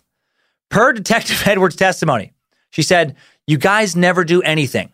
Something to the effect that you never do anything about him. You come out. You have been out here eight times. You never do anything about him. And she says, I want him arrested. I want my kids back. I want to go in the house. Then Detective Edwards observed Mr. Simpson walking towards me from the house wearing an open bathroom with a pair of shorts, underwear, no shoes. Detective Edwards testified that when OJ reached the closed gate, he said, I don't want that woman in my bed anymore. I got two other women. I don't want that woman in my bed anymore. What a fucking asshole. It's like he's bragging to the police about his sexual abilities now, telling the officers he doesn't want his wife in his bed because he has two other women he's fooling around with in the same house he's living with his wife. The move of a cocky dirtbag. Uh, the detective testified that he told OJ that Nicole had obvious physical injuries to her face, that she said that he had hit her and I could see trauma and open wounds to her, and that she wanted him arrested and I was going to have to place him under arrest for spousal battery. Edwards also stated that while he was not sure, he believes OJ responded to this statement by saying, "I didn't hit her. I just, I just pushed her out of the bed." It- right? Yeah, she fucking, she just fell like so many times after I pushed her out. Detective Edwards once again explained to OJ that due to the injuries to Nicole's face, they had to place him under arrest. The detective then testified that OJ said, "You've been out here for eight times before, and now you're going to arrest me for this?" And then he said, "This is a family matter." Wow. This is a family matter. That's all. Just one of the many times he used his superior size and athletic ability to beat the shit out of a small, terrified wife. Just family stuff. You know, it's like taking the kids uh, trick or treating or watching a T-ball game. Ah, this is a dude who is six, 6'1, 212 pounds in his playing days. So usually you get a little heavier after that. He's probably 220, 230. Nicole, 5'5, no more than 120 pounds. Dude had 100 pounds on her and a lot more muscle. And he doesn't think slapping around is doing anything wrong. It's just family shit. The police report continues. Approximately two minutes pass, and OJ Simpson comes back out now, now dressed. He approaches the closed gate, says to Detective Edwards, What makes you so special? Why are you doing this? You guys have been out here eight times before. No one has ever done anything like this before. Detective Edwards explained to OJ that he was going to have to place him under arrest, that the law required me to place him under arrest, and that there was no ifs, ands, or buts about it. And then check this shit out. As Edwards begun, begins to explain the situation to his recently arrived supervisor, OJ jumps in his Bentley and just fucking drives off. He says, As I was explaining to the supervisor what had transpired, what we needed to do, I saw a blue Bentley start up, the lights start up, turn on. It went out of the driveway. I was not aware it was there. It went out a driveway onto Rockingham, out another gate similar to the one I'd been standing in front of, and the vehicle went southbound to Rockingham. OJ and his white Bronco, not the only chase he led police on in his life. When this when this dude gets caught, he flees. That's a fucking pattern. Detective Edwards and his supervisor, Sergeant Glenn Varner, push uh, pursue, excuse me, OJ and his Bentley. But since both men, you know, were in squad cars when he exited the property, and the dude had a pretty good head start, he just uh, he fucking gets away. They they can't find him. Following the fruitless pursuit, upon returning to Rockingham, Detective Edwards testifies that he offered to drive Nicole to an emergency room, get her treated right then and there. She declined, saying she just wanted to be taken back into the house. She wanted to be with her children. Understanding the importance of documenting her injuries via photograph, Edwards testifies that he asked her if she would go to a West LA station and have Polaroid photographs taken of her real quick. She said yes. Those pictures still online today. Very telling. He roughed her fucking face up pretty good. Although it was never mentioned in the police report or any of the documents associated with the incident, uh, Detective Edwards testified that while at the West LA station, Nicole told him that the incident occurred because Nicole was upset that there was two other women living in the house and that OJ had sex with one of them prior to getting into bed with her that night. If this accusation is true, what kind of fucking megalomaniac? And then a guy who just drives away from the police, like whatever. And he didn't get in trouble for that part. Ah, man, just a fucking athlete who's been catered to way too much. His ego's out of control. Think what kind of self-centered sociopath you have to be to be fucking not just two different women who aren't your wife, but you've also brought them to stay in the same house as your wife and then beat the shit out of your wife because she's mad you just fucked one of them before climbing into bed with her. Brown wouldn't file for divorce until over a year after this incident. She files on February 25th, 1992, citing irreconcilable differences. Yep. Uh, she didn't like being smacked around and humiliated by OJ, and he liked smacking her around and humiliating her. Uh, pretty irreconcilable difference. The divorce would be long and messy. They would seemingly reconcile, then want nothing to do with each other, then try and be friends, then date, which I think was more just OJ's pursuit, then part ways. OJ himself never considered himself fully out of her romantic life. On October 25th, 1993, currently, uh, currently definitely not romantically involved with OJ and living in a Brentwood rental home, Nicole called uh, 911 in a panic, saying that her ex-husband was just or was outside, excuse me, in a white Bronco, shouting obscenities, that he had just knocked down the back door. The call lasted for 15 minutes, with OJ at times audibly screaming obscenities while Nicole told police dispatch, He's OJ Simpson. I think you know his record. Just send somebody over. And she said, He always comes back. Ugh, what a haunting quote that is. He always comes back. Nicole's story is so fucking sad. When officers arrived, Nicole, uh, or excuse me, OJ, still there, and according to an official incident report, admitted breaking the door, took full responsibility for its replacement. Ah, it's a family matter, officers. Don't worry about it. Just kicked down Max wife's back door, threatened to kill her, called her whore and some shit. You know, just family stuff. Come on. The following summer, just five days before her murder, Nicole contacts a shelter for battered women, telling an employee there that she is being stalked, that she's being harassed by OJ Simpson. She tried so many times to get help, and this motherfucker still would be found not guilty. Get the fuck out of here. June 12th, 1994, the most infamous day of this tale. After all the warnings, after calling the police so many times, after telling her friends and family she worried about OJ killing her and getting away with it, after putting the letter detailing her abuse and fears in a safety deposit box, after calling a domestic violence shelter just a few days before, Nicole Brown Simpson, Ron Goldman, found stabbed to death outside of Nicole's condo in the Brentwood area of Los Angeles. Now here's a rundown of the hours leading up to her murder. 6:30 p.m. After attending her daughter's dance recital, Nicole has dinner with friends and family at the Brentwood restaurant Mezzaluna, where her friend Ron Goldman worked as a waiter. For the previous few weeks, maybe even a little longer, 35 year old Nicole, 25 year old Ron had been spending a lot of time together. While I want to say they were romantically involved, excuse me, there is no concrete proof of that. Ron was a good looking, charismatic guy whose life consisted of waiting tables, dancing in nightclubs, hitting the gym, playing tennis. He and Nicole had been working out together, grabbing coffee together, grabbing dinner together, go out dancing together. I should add that Ron was straight, had a healthy dating history, and told friends how attractive he thought Nicole was. To me, how, how are they not dating? But he didn't seem to tell anyone uh, they were dating. A friend he'd known since kindergarten, Mike Pincus, would say that Ron always told him he was dating someone, and he never mentioned Nicole that way, so maybe they were not dating. Or maybe they were dating, but because OJ was an insane fucking psychopath and super jealous and stalking her, maybe Nicole told Ron not to tell anyone because she was afraid of what OJ would do. Pure conjecture on my part, but those dating situations for sure exist. OJ had also attended the recital, allegedly asked to join Nicole and the family for dinner at Mezzaluna, and Nicole told him no. Probably pissed him off a little bit. Told the guy no, the guy she had just called a domestic violence shelter about a few days back. At 8 p.m., Nicole Brown Simpson and her children leave Mezzaluna, stop for ice cream on the way home. I can picture this all so well in my head right now. I used to go right at some coffee shops around where all of this went down when I lived in LA. 9:15 p.m., one of Nicole Brown Simpson's sisters calls Mezzaluna to say that Nicole's mother had left her glasses at the restaurant. Uh, her friend Ron Goldman, still working there, volunteers to return the glasses to Nicole's condo. Somewhere between 9 p.m. and 9:30, Brian Kato Kaling, uh, Kaelin, excuse me, a friend of OJ and Nicole's, who was staying in OJ's guest house, goes to McDonald's with OJ for dinner. Oh, but OJ was fucking seething at, at McDonald's. Quick refresher on Kato the, the random dude who became famous for a little while only because of the OJ trial. Before the trial, Kato was a 35 year old model, not that successful, uh, casting agent who'd met Nicole in 1992 in Aspen, Colorado on a ski vacation. A month later, Nicole invited Kaelin to a party at a Brentwood home on Gretna Green Way, where he noticed an empty guest house near the pool and asked if he could move in. The rent was $500 a month with a discount based on how much time he would spend watching her young son and daughter. But when Nicole planned to move uh, to a smaller com- condominium, on nearby Bundy Drive. Kaelin was going to move with her, taking an inside downstairs room, but OJ didn't like it. Uh, Kaelin would later state that OJ told him it just wouldn't look right that a dude was staying with Nicole when he and Nicole were trying to reconcile, which they weren't. That was just in OJ's head. During the trial, prosecutor Marcia Clark asked Kato, Were you and Nicole lovers? No, Kaelin replied, Just friends. I don't know. Maybe Nicole really did have just numerous platonic dude friends. Not impossible. OJ offered Kato a better arrangement stay rent free in the former football star's larger guest house. That's so weird to me. OJ letting Kato stay at his place rent free just so a dude is not staying with his ex wife because he thinks they're reconciling when they're not. OJ was so obsessive and delusional.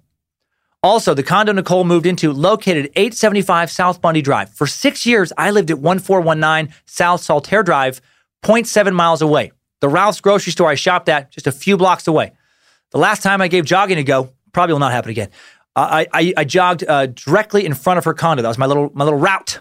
Had no idea until this week's suck it was uh, where all this went down. Had no idea I was so close to such an infamous address. Being where these things happen always makes them feel so much more real to me, not just words on paper, real lives, real tragedies.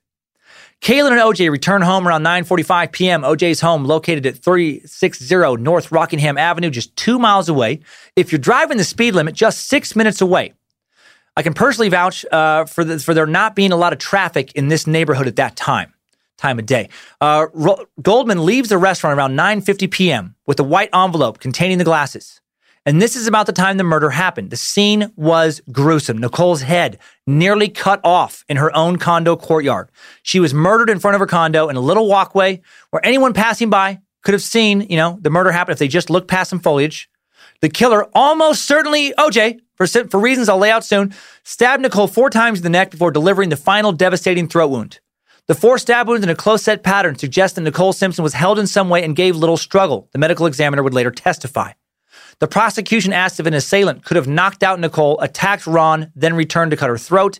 It is possible, the examiner answered. None of Nicole's smaller stab wounds or head bruise would have been fatal right away. The medical examiner said she was alive at least a minute or so before the last wound was inflicted. He also said that he knew she was lying face down because the blood flowed to the ground rather than into her lungs or esophagus. I would say she died within a few minutes, probably less said the examiner, who added that the entire attack probably lasted only a few minutes, as indicated by the few defensive wounds on her hands. All the slash wounds to her body could have been left by one single edged knife about six inches long. Uh, a double edged knife could have also left some, some of the smaller wounds, but those cuts could have been attributed to the tapered tip of the single edged knife. As for Ron Goldman, he was stabbed to death along with Nicole on the walkway leading to the condo. Uh, he was just a few weeks shy of his 26th birthday. His death also occur- occurred quickly, in minutes at most, according to the examiner. Goldman died from blood loss, largely from two stab wounds to his aorta, and he suffered numerous other stabs and slash wounds to his head and body.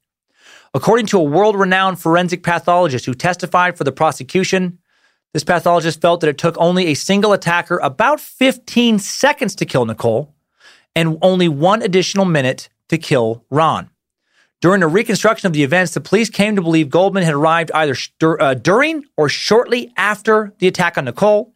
Goldman's family uh, believes that Goldman died trying to save Nicole. At around 10, 10 15 p.m., while watching TV, Pablo uh, Fenjves, a neighbor of Nicole Brown Simpson, a screenwriter, hears the cries and constant barking of a dog. Pablo would later ghostwrite an infamous book called If I Did It, uh, where uh, with O.J. Simpson, roughly a de- decade later, after spending a lot of time with OJ working on that book, he came to firmly believe that OJ killed Nicole and Ron. 10:25 p.m. Limo driver named Alan Park arrives at Simpson's home to pick him up for a scheduled trip to the airport. Sees the figure of a man rushing around inside Simpson's house. Not suspicious at all, huh? Uh, OJ quickly stabs Ron, uh, or excuse me, if OJ, if, if, if, uh, OJ quickly stabbed Ron and Nicole to death around 10 p.m., he would have had plenty of time to get back home by 10:25 p.m. Somewhere between 1041 and 1055, another neighbor of Nicole's is out walking her dog. Notices Nicole's dog, a white Akita named Kato, weird, uh, by itself barking with blood on its paws. Too bad Kato was not Bojangles. Bojangles would have saved Nicole and Ron and pinned OJ by his nuts until the police showed up and then ripped off old Waterhead's nuts for all the beatings he'd previously given Nicole. Good boy, Bojangles. Good boy. Uh, 1055, the limo driver, Alan Parks, still waiting for Simpson. He's buzzed Simpson numerous times. Simpson has not answered, calls his boss, tells him Simpson's not at home. Park is told by his boss, just wait until 11.15. Simpson is uh, usually late. At 11.01, OJ's limo driver reports that OJ does finally exit the home. Over half an hour after he thought he saw someone scurrying about inside the house. Not suspicious at all. What was he doing in there? Showering off some blood? Ch- changing out some bloody clothes? Going over some new lines for a new Hertz rent-a-car commercial? Hi, I'm OJ Simpson. Did you know that if you get somebody's blood all over your Hertz rental car, you don't even have to clean it?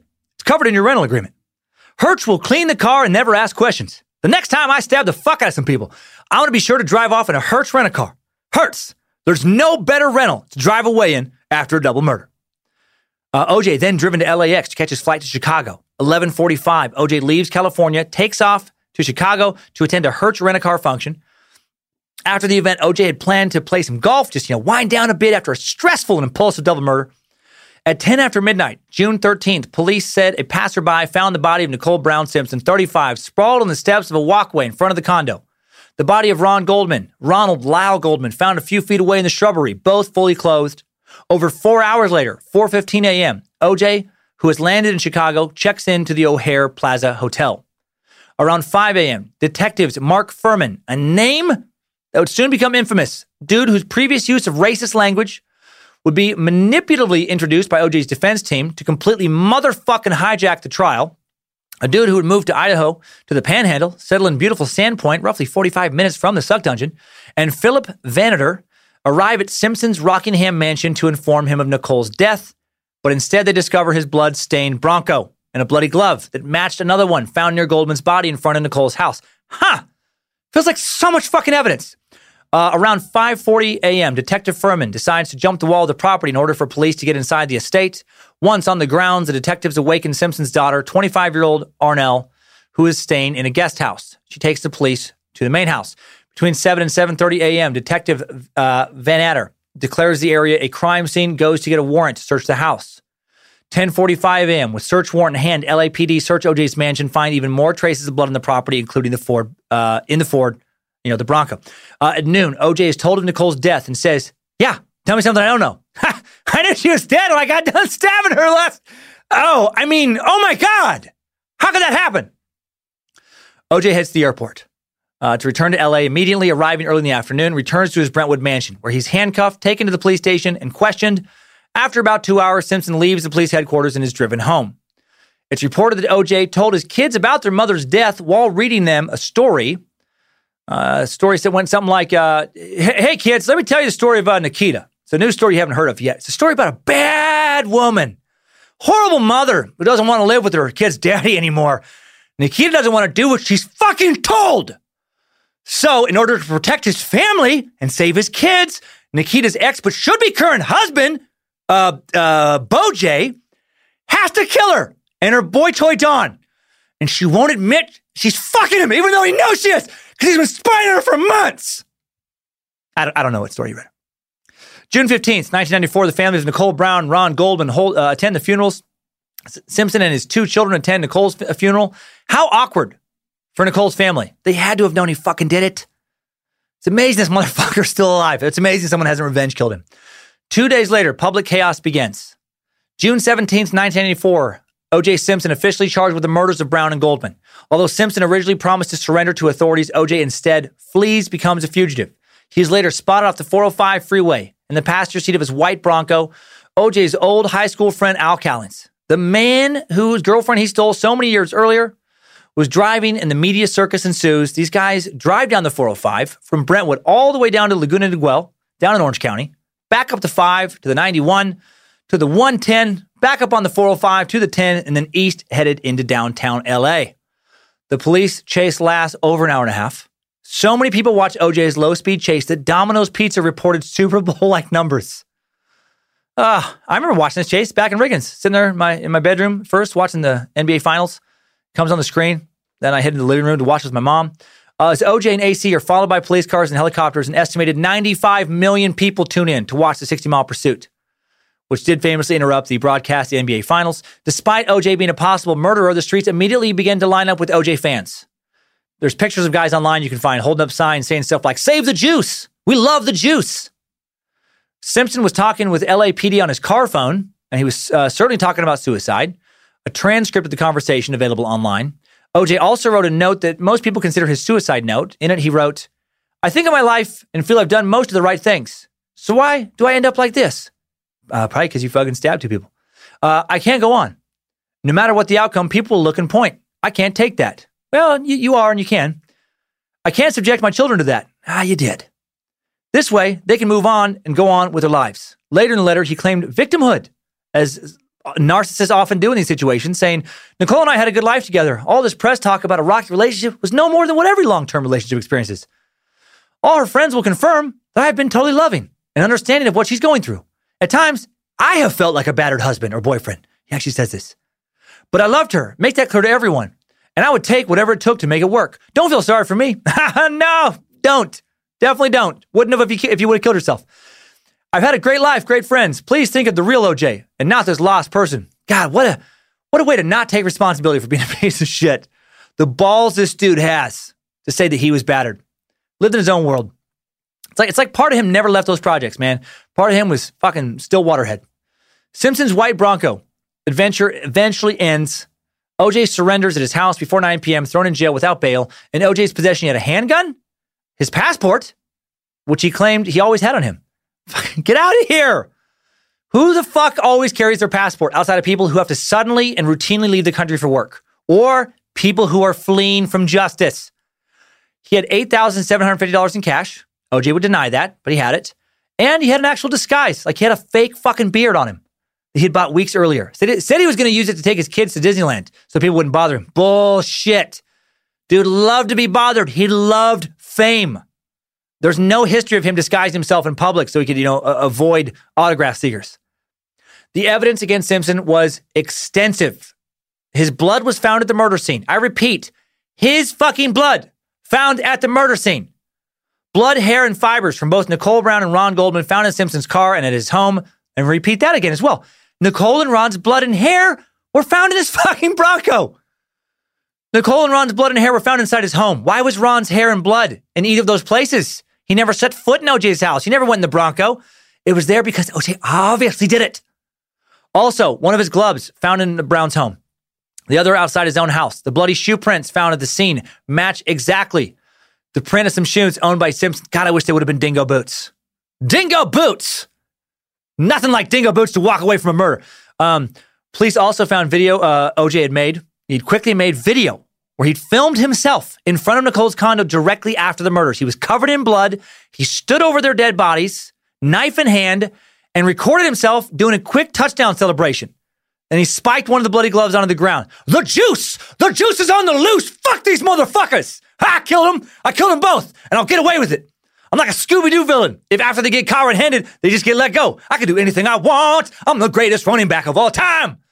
Now, not even Jim Brown could kill like the juice can. The juice is above the law. The juice is a living God. They didn't find that tape, but they might as well have.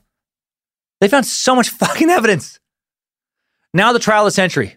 Now let's get to that. It's been covered in depth, so in a million other places. We're just going to skim over most of the details here.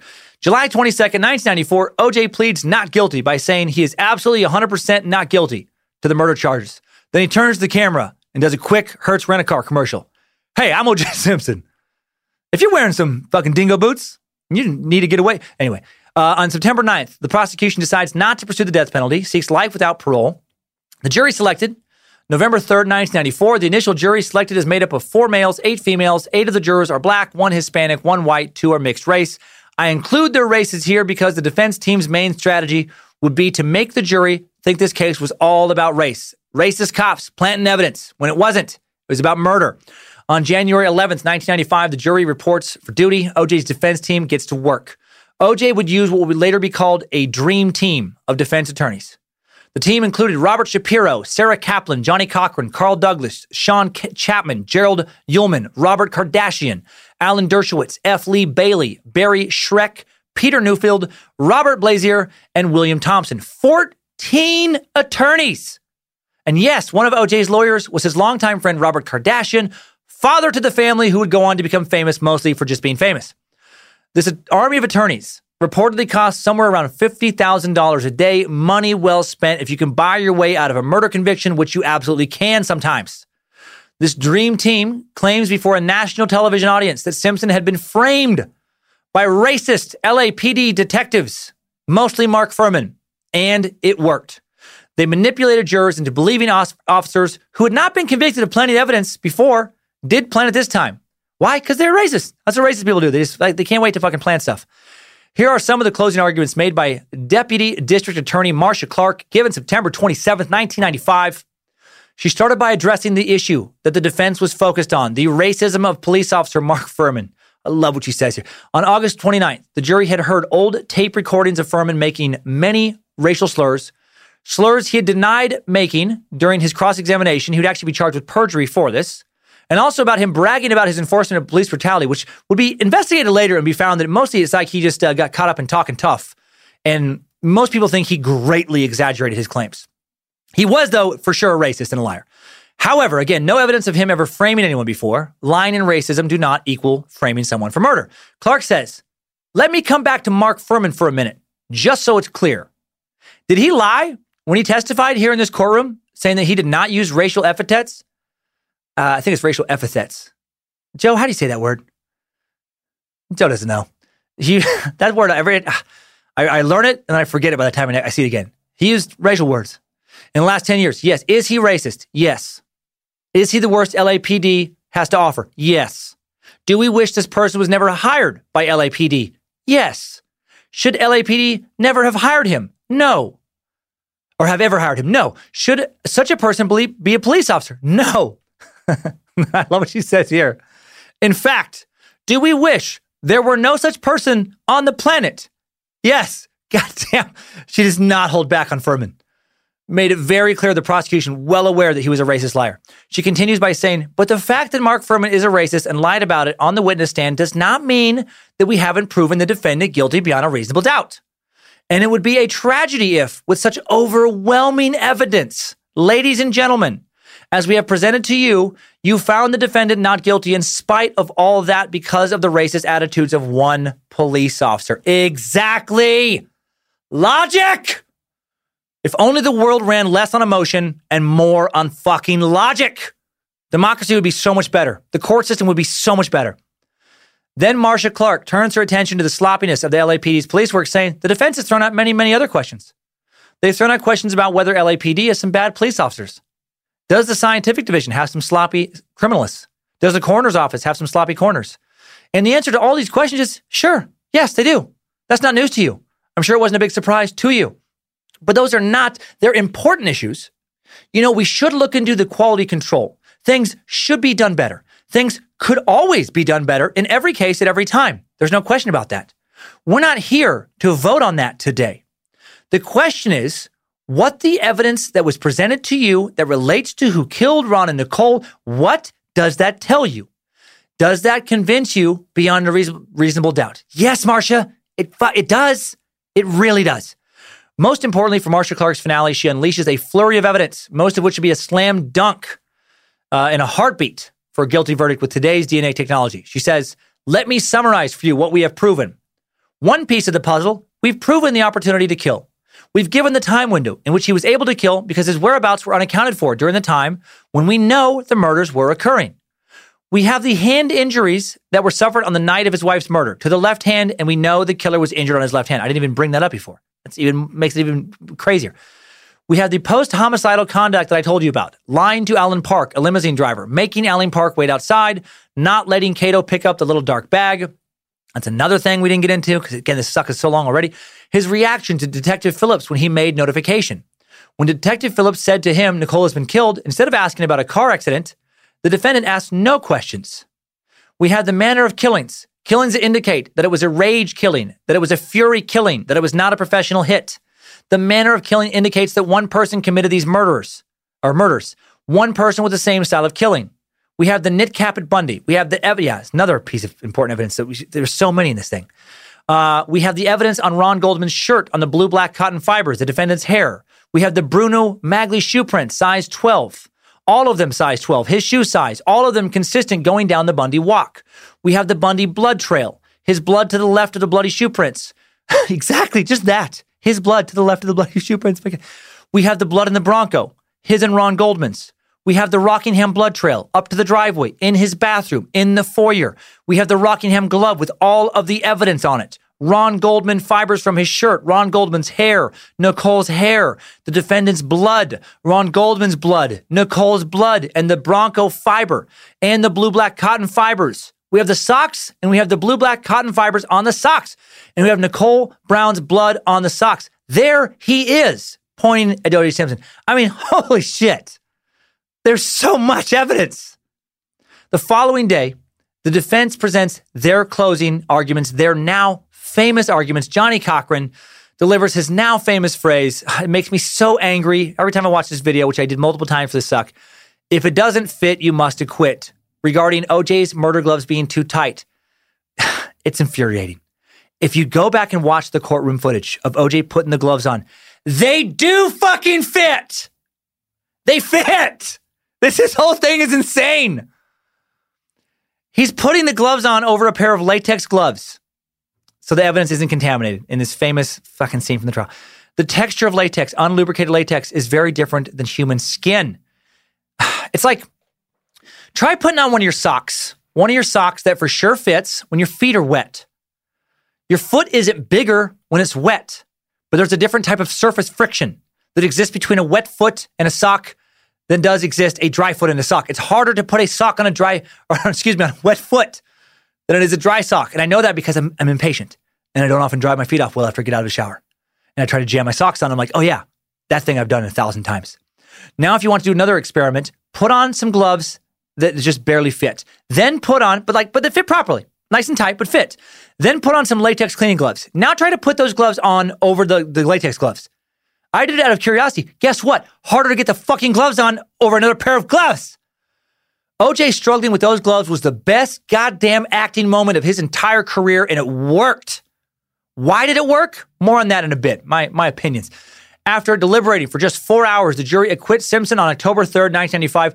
Marcia stands up, yells at the jurors on camera, You stupid fucks! Shame on you, you stupid fucks! Then she lifts her skirt up. She takes a shit on the courtroom floor. She gets up, she points at it, and she says, You did that. You did that today to justice. Then OJ steps into frame and says, You know, you didn't just shit on justice today. You know who didn't? Hertz rent a car. Did you know that you can shit inside your rental with Hertz and not even have to pay for it? It's covered in your rental agreement. You shouldn't shit on justice, but you can shit in Hertz. I did, y'all. OJ Simpson's above the law. No, uh, that last step didn't happen. There was a great deal more to this case, but I don't want to do a 10 part OJ series. That's been done over and over. The trial has been examined and re examined to death. But here's one interesting additional piece of info that points to OJ being so very guilty, something that happened years later. In 2006, he was supposed to release that book, If I Did It, the one he, he, he wrote with Pablo, the ghostwriter, a book that Ron Goldman's family would uh, later release and collect proceeds from because of a civil trial verdict. We'll talk about here in a few minutes. OJ did a two hour interview with the publisher, the head of the publisher, Judith Regan, that would not air later until 2018 to promote this book. In the interview, Simpson goes through a quote, purely hypothetical discussion of what happened on the night his ex wife and Goldman were murdered on the steps of Nicole Simpson's Brentwood condo.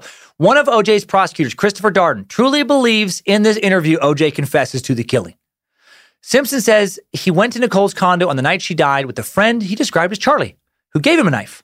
And he encountered Nicole and later Ron Goldman. No one knew OJ to know Charlie. Simpson, uh, in the interview, details what he describes as reports from friends that Nicole had become involved in drugs and sex parties with fast living female friends. He tells Judith Regan that he blamed Nicole's death on the unsavory people he claims were associated with Nicole. Regan said Simpson, before the interview, told her that he agreed to speak in quote unquote hypothetical terms so he could maintain deniability with the children. Excuse me. Basically, he told her that he did it. And Regan has since said the interview absolutely convinced her OJ was the murderer. There's no doubt in my mind, she said. The OJ Simpson criminal trial was actually just one of three trials OJ would be involved in in the mid 90s. The second trial was a custody trial. While OJ was in jail during his murder trial, Nicole's parents, Lou and Juditha Brown, had taken custody of OJ and Nicole's children. And when he was released, you know, they didn't want to uh, give the kids back to him. I mean, can you imagine giving those kids back to the man that you know, you know, beat the shit out of your daughter over and over again, terrorized her, the man you gotta know murdered her? Now coming to your house demanding that you hand over your grandkids. Again, it's a miracle someone didn't snap and kill this motherfucker. At least try and poison him or something. OJ would win this battle as well, although it would take five years to do so. Eventually, the judge in this case would state, or uh, yes, would state psychological testing, clinical observations, and review of Mr. Simpson's history with the children does not yield a picture of a man who has in the past or is likely in the future to lose control of himself in such a manner as to emotionally or physically harm the children. Then there was the third trial, the civil trial over Nicole and Ron's murder. Now, what is a civil trial? In general terms, a civil lawsuit is the court based process through which person A can seek to hold person B liable for some type of harm or wrongful act. Usually, if person A is successful, he or she will be awarded compensation for the harm that resulted from person B's action or inaction. Also, note that liable uh, doesn't equate to guilty, it's more akin to responsible. Is person B responsible for what happened to person A? In reality, it's the closest thing we have to trying someone twice for the exact same crime.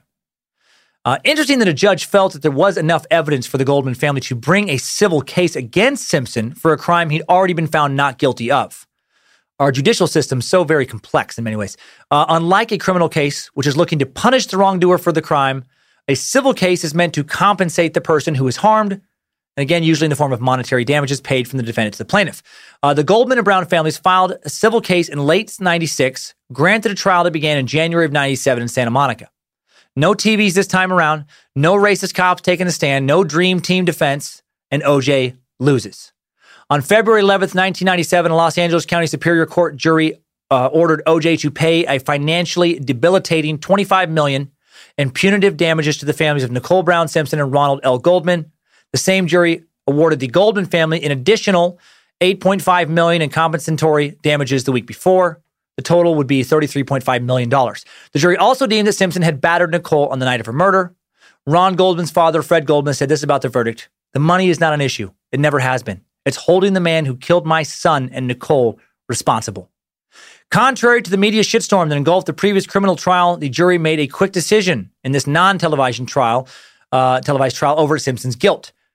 Uh, juror number 11, a woman in her 30s, would say finding O.J. Simpson liable of the murders and acting with depression and malice was one of the easiest decisions I have ever had to make. Hail Nimrod! Yeah, yeah, yeah! In the end, O.J. got away with murder, kind of. Forced to pay a bunch of money that he certainly didn't have. Uh, not after all those fancy lawyers. Nicole and Goldman's families agreed to split the proceeds from an auction of Simpson's memorabilia, personal belongings, including his Heisman Trophy. The Goldmans also got proceeds from that If I Did a book, later republished with a new subtitle, Confessions of the Killer. A few years later, OJ would lose another court case in California right after he moved to South Florida, where he'd spent many years. In 1999, the state of California issued a tax lien against Simpson for owed personal income taxes on top of the money he owed Nicole and Ron's family. On February 16, 1999, the auction house Butterfield and Butterfield sells nearly 400,000 worth of Simpson's artifacts uh, with all the proceeds going to Nicole and Goldman's families. His Heisman Trophy accounted for more than half of that total. September of 2000, OJ is visited by a Florida police officer after more domestic violence allegations. Simpson's new girlfriend, Christy Prody, called the police and alleged that Simpson had broken into her home. No charges were filed. It would be one of four such times police were dispatched to handle domestic incidents between this couple. Makes him look that much guiltier. Still beating women, or at least accused of doing so. Uh, Christy, when OJ dated her, looked eerily similar to Nicole. So creepy. Like they could easily be sisters. In 2000, Christy's 25, OJ's 53. They started dating in 96 when she was just 21 and he was 46. Hello, daddy issues. Meet needs to control young women and abuse them issues. OJ and Christy would date for 13 years, uh, live in the Miami, Florida area, area together on OJ's NFL pension. By the time the relationship ends in 2009, after OJ would go back or would go to prison, uh, Christy would say OJ threatened to kill her. She also came to believe he absolutely killed Nicole and Ron. Said he also tried to get her to look more and more like Nicole the longer they dated. Had her hair dyed more blonde to look more like Nicole. Had her get breast implants so her breasts would look more like Nicole's. That's so fucking weird. December of 2000, Simpson's arrested on battery and auto burglary charges in Miami after an alleged confrontation with another motorist, guy named Jeffrey Pattinson. I remember when that story broke. October 24th, uh, 2001, Simpson is acquitted of all the charges, but there would still be so much more legal stuff. On December 4th, 2001, the FBI, DEA, and other local law enforcement searched Simpson's Kendall, Florida home, Kendall, a quiet suburb of Miami, for evidence that he might be involved with an ecstasy smuggling ring, as well as money laundering and a coordinated effort to steal satellite TV signals. They find nothing. Simpson is neither arrested nor indicted, though some of his satellite equipment is confiscated would lead to him getting in trouble later. However, several months later, all FBI documents culled from a lengthy wiretap investigation that led up to the December search of Simpson's home featured testimony from reputed drug smugglers regarding OJ allegedly having an insatiable coke habit and, uh, you know, being pretty chummy with a lot of prominent dealers. One Miami dealer, Andrew Anderson, told federal agents he was supplying Simpson and his girlfriends, still messing around with numerous women, with the illegal drug ecstasy, uh, Anderson said that throughout his first two years in Florida, as Simpson was trying to res- restore his public image through hospital visits, media interviews, he was also indulging in cocaine and ecstasy abuse frequently. Think about the picture this all paints. Dude gets away with murder, loses in civil court, but still gets to keep enough money to live a comfortable, you know, uh, life in Florida, have an early retirement, sipping drinks, playing golf, doing blow, doing some E, fucking a Nicole lookalike. I hope this dude gets hit by a fucking bus. I hope, ideally, I hope he gets hit by a bus being driven by Casey Anthony, who's not wearing a seatbelt. And she gets shot to the windshield and she lands on OJ, and that impact kills them both. What a, what a great wrap up for those two tales. Uh, on July 4th, 2002, OJ gets in more legal trouble. So much more. Simpson, finally, justice. He gets cited for speeding on his powerboat through a manatee zone. He has to pay a $130 fine. We got him, boys. We got OJ Simpson, guilty as the day is long, taking the juice down. No way he's slipping out of this $130 fine. Not even Johnnie Cochran can stop it this time. Uh, Simpson gets in another weird bit of legal trouble. July 26, 2005, he loses a civil trial brought on by DirecTV over signal theft charges stemmed from the 2001 search of his home that we talked about. He has to pay $25,000 to the satellite cable company. Gotcha again, OJ! Juice isn't running loose in Miami. Oh, you thought we were done after the manatee fine. Oh, now, motherfucker, that's just the beginning. Got you on signal theft charges now. Oh, you, oh, you thought you could watch college game day, huh? On our dime? No. At this rate, we're going to have you in jail for a few days by 2020. Now, let's, let's actually take a quick break from this timeline to talk about how in 2006, OJ also attempted to sell a tasteless reality prank show called Juiced, a show he made a demo reel for. It's been, it's been too long on Time Suck since we checked in with the idiots of the internet. Of the internet. Juiced was supposed to be a hidden camera prank show in the style of Punked, if you remember that show, with OJ Simpson as the prank master general. Supposed to be a big comeback vehicle made during a time when reality TV was exploding. It's very Wild West. They're putting all kinds of shows on the air. OJ and a production crew, OJ hired, filmed OJ pretending to be homeless, trying to sell oranges on the oranges on the street in one prank, waiting to yell at the line, the show's signature line, "You've been juiced." Uh, except he doesn't trick anybody. It's, it's pretty cringeworthy. It's pretty awkward. Uh, he pretends to be a bingo number caller in another sketch who's really bad at calling numbers. And he pisses off a bunch of people at a senior center. you just got juiced. Then there's a prank where a topless woman jumps on a trampoline for quite a while. That's that's it. There's nothing else to this prank. Uh, it's, it's weird and easily the best part of the show. Hey, Lucifina. Uh, there's other weird, pointless sketches. And then there's a rap video. And it is the fucking best. And by best, I mean worst. Oh, but it's so good. So it, it is so bad, it's good. This video shows how OJ is completely tone deaf and how he lacks any self awareness regarding how America sees him. Uh, the video features OJ dancing around, surrounded by topless dancers, dancers literally roughly 40 years younger than him. He's saying shit like, Don't you know there's no stopping the juice? When I'm on the floor, I'm like a lion on the loose. Better shoot me with the tranquilizer dart. Don't be stupid. I'm not a Simpson named Bart. Mm hmm. So good, you guys. Uh, listen, listen to just listen to just a bit of this beauty before we talk about the comments underneath it. So many pictures of strippers. Why do people wonder about my intentions? Why do people ask me so many questions? Because you're a murderer. How I made it to the top. About all the times I made those deep defensive stops. Yo, coach, there's no stopping the juice. When I'm on the field, I'm like a lion going loose. Better shoot me with a tranquilizer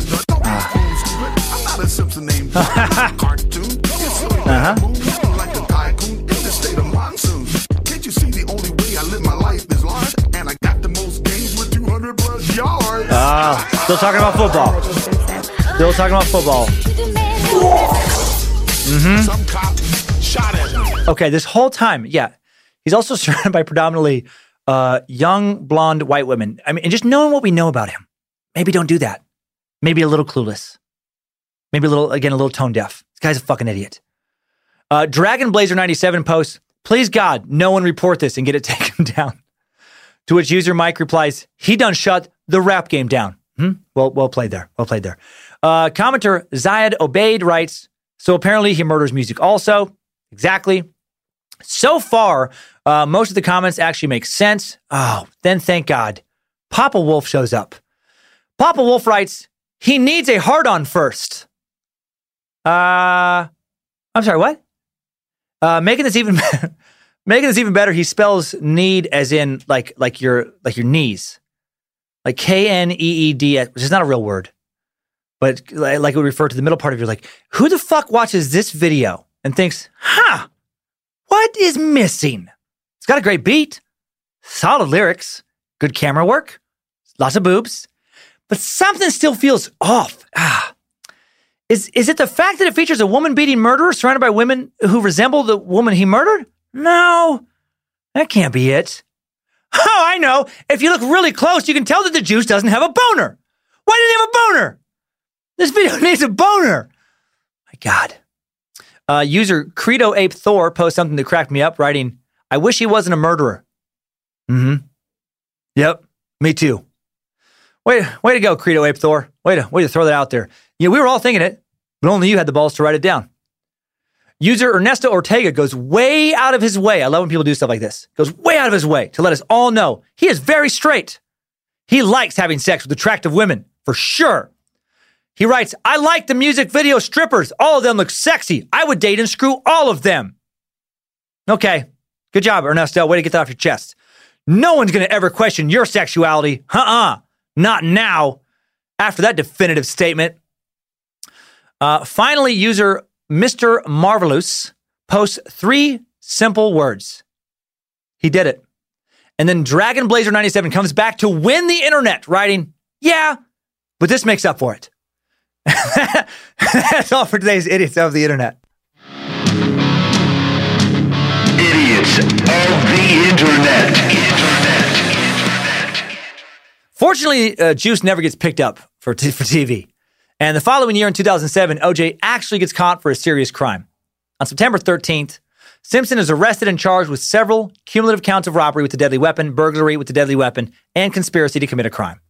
According to the police report, two sports memorabilia dealers claim that Simpson and five other men, some of them armed, barged into their Las Vegas hotel room and stole various O.J. Simpson memorabilia items, which Simpson claims had originally been stolen from him. I, fu- I love it. Dude gets arrested for stealing his own memorabilia. I should try that. Next time someone brings uh, like one of my uh, vinyl records to a show for me to sign, I should just fucking take it. Nah, nah, dude. Not giving it back. It's mine. Dude, it's mine. It's my look at it. Has my name on it. Uh, October 3rd, 2008, Simpson found guilty on, uh, on a dozen weapons robbery and kidnapping charges for the Vegas crime. December 5th, he's sentenced to 33 years in prison, eligible for parole after nine.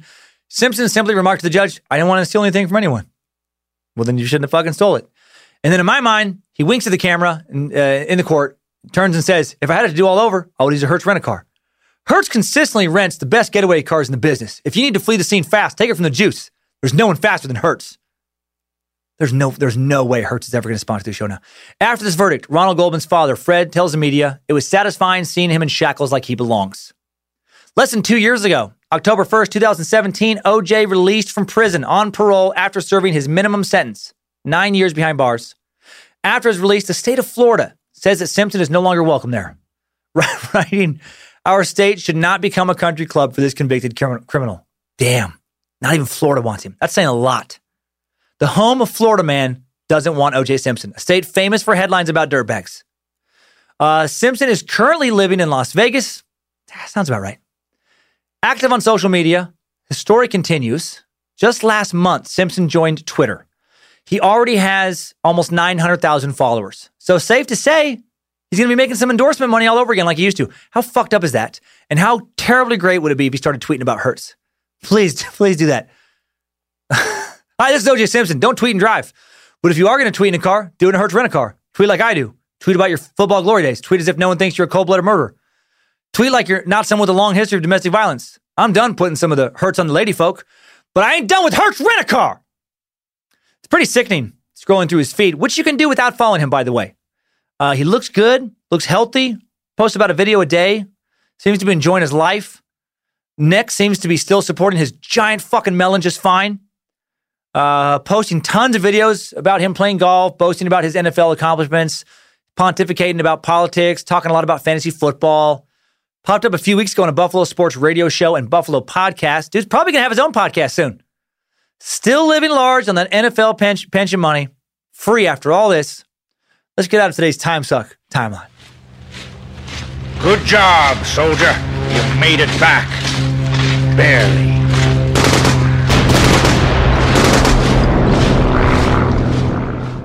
Before we go to today's takeaways, I have some some last thoughts on the OJ trial. I, I just want to say that I get why the jury let him off with murder. I really do. Emotionally, it does make sense to me. Like I said early in the episode, LA still reeling from the Rodney King beating, the race riots that followed that occurred just two short years prior to the murders, racial tension still very high. African Americans in the LA area knew damn well that many LAPD officers were racially prejudiced against blacks. The trial just reconfirmed this, especially against black men.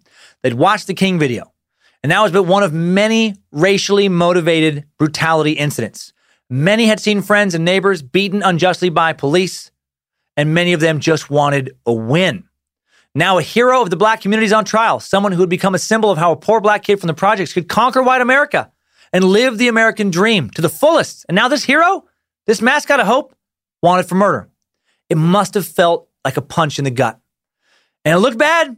It looked like he really did it. It looks really, really fucking bad. But OJ hired a lot of smooth talking top shelf attorneys. And there is uh, this powerful psychological phenomenon we've talked a lot about here on the Time Suck. Uh, it's called confirmation bias. As a juror, I can see how you could choose to just focus on the racist cops.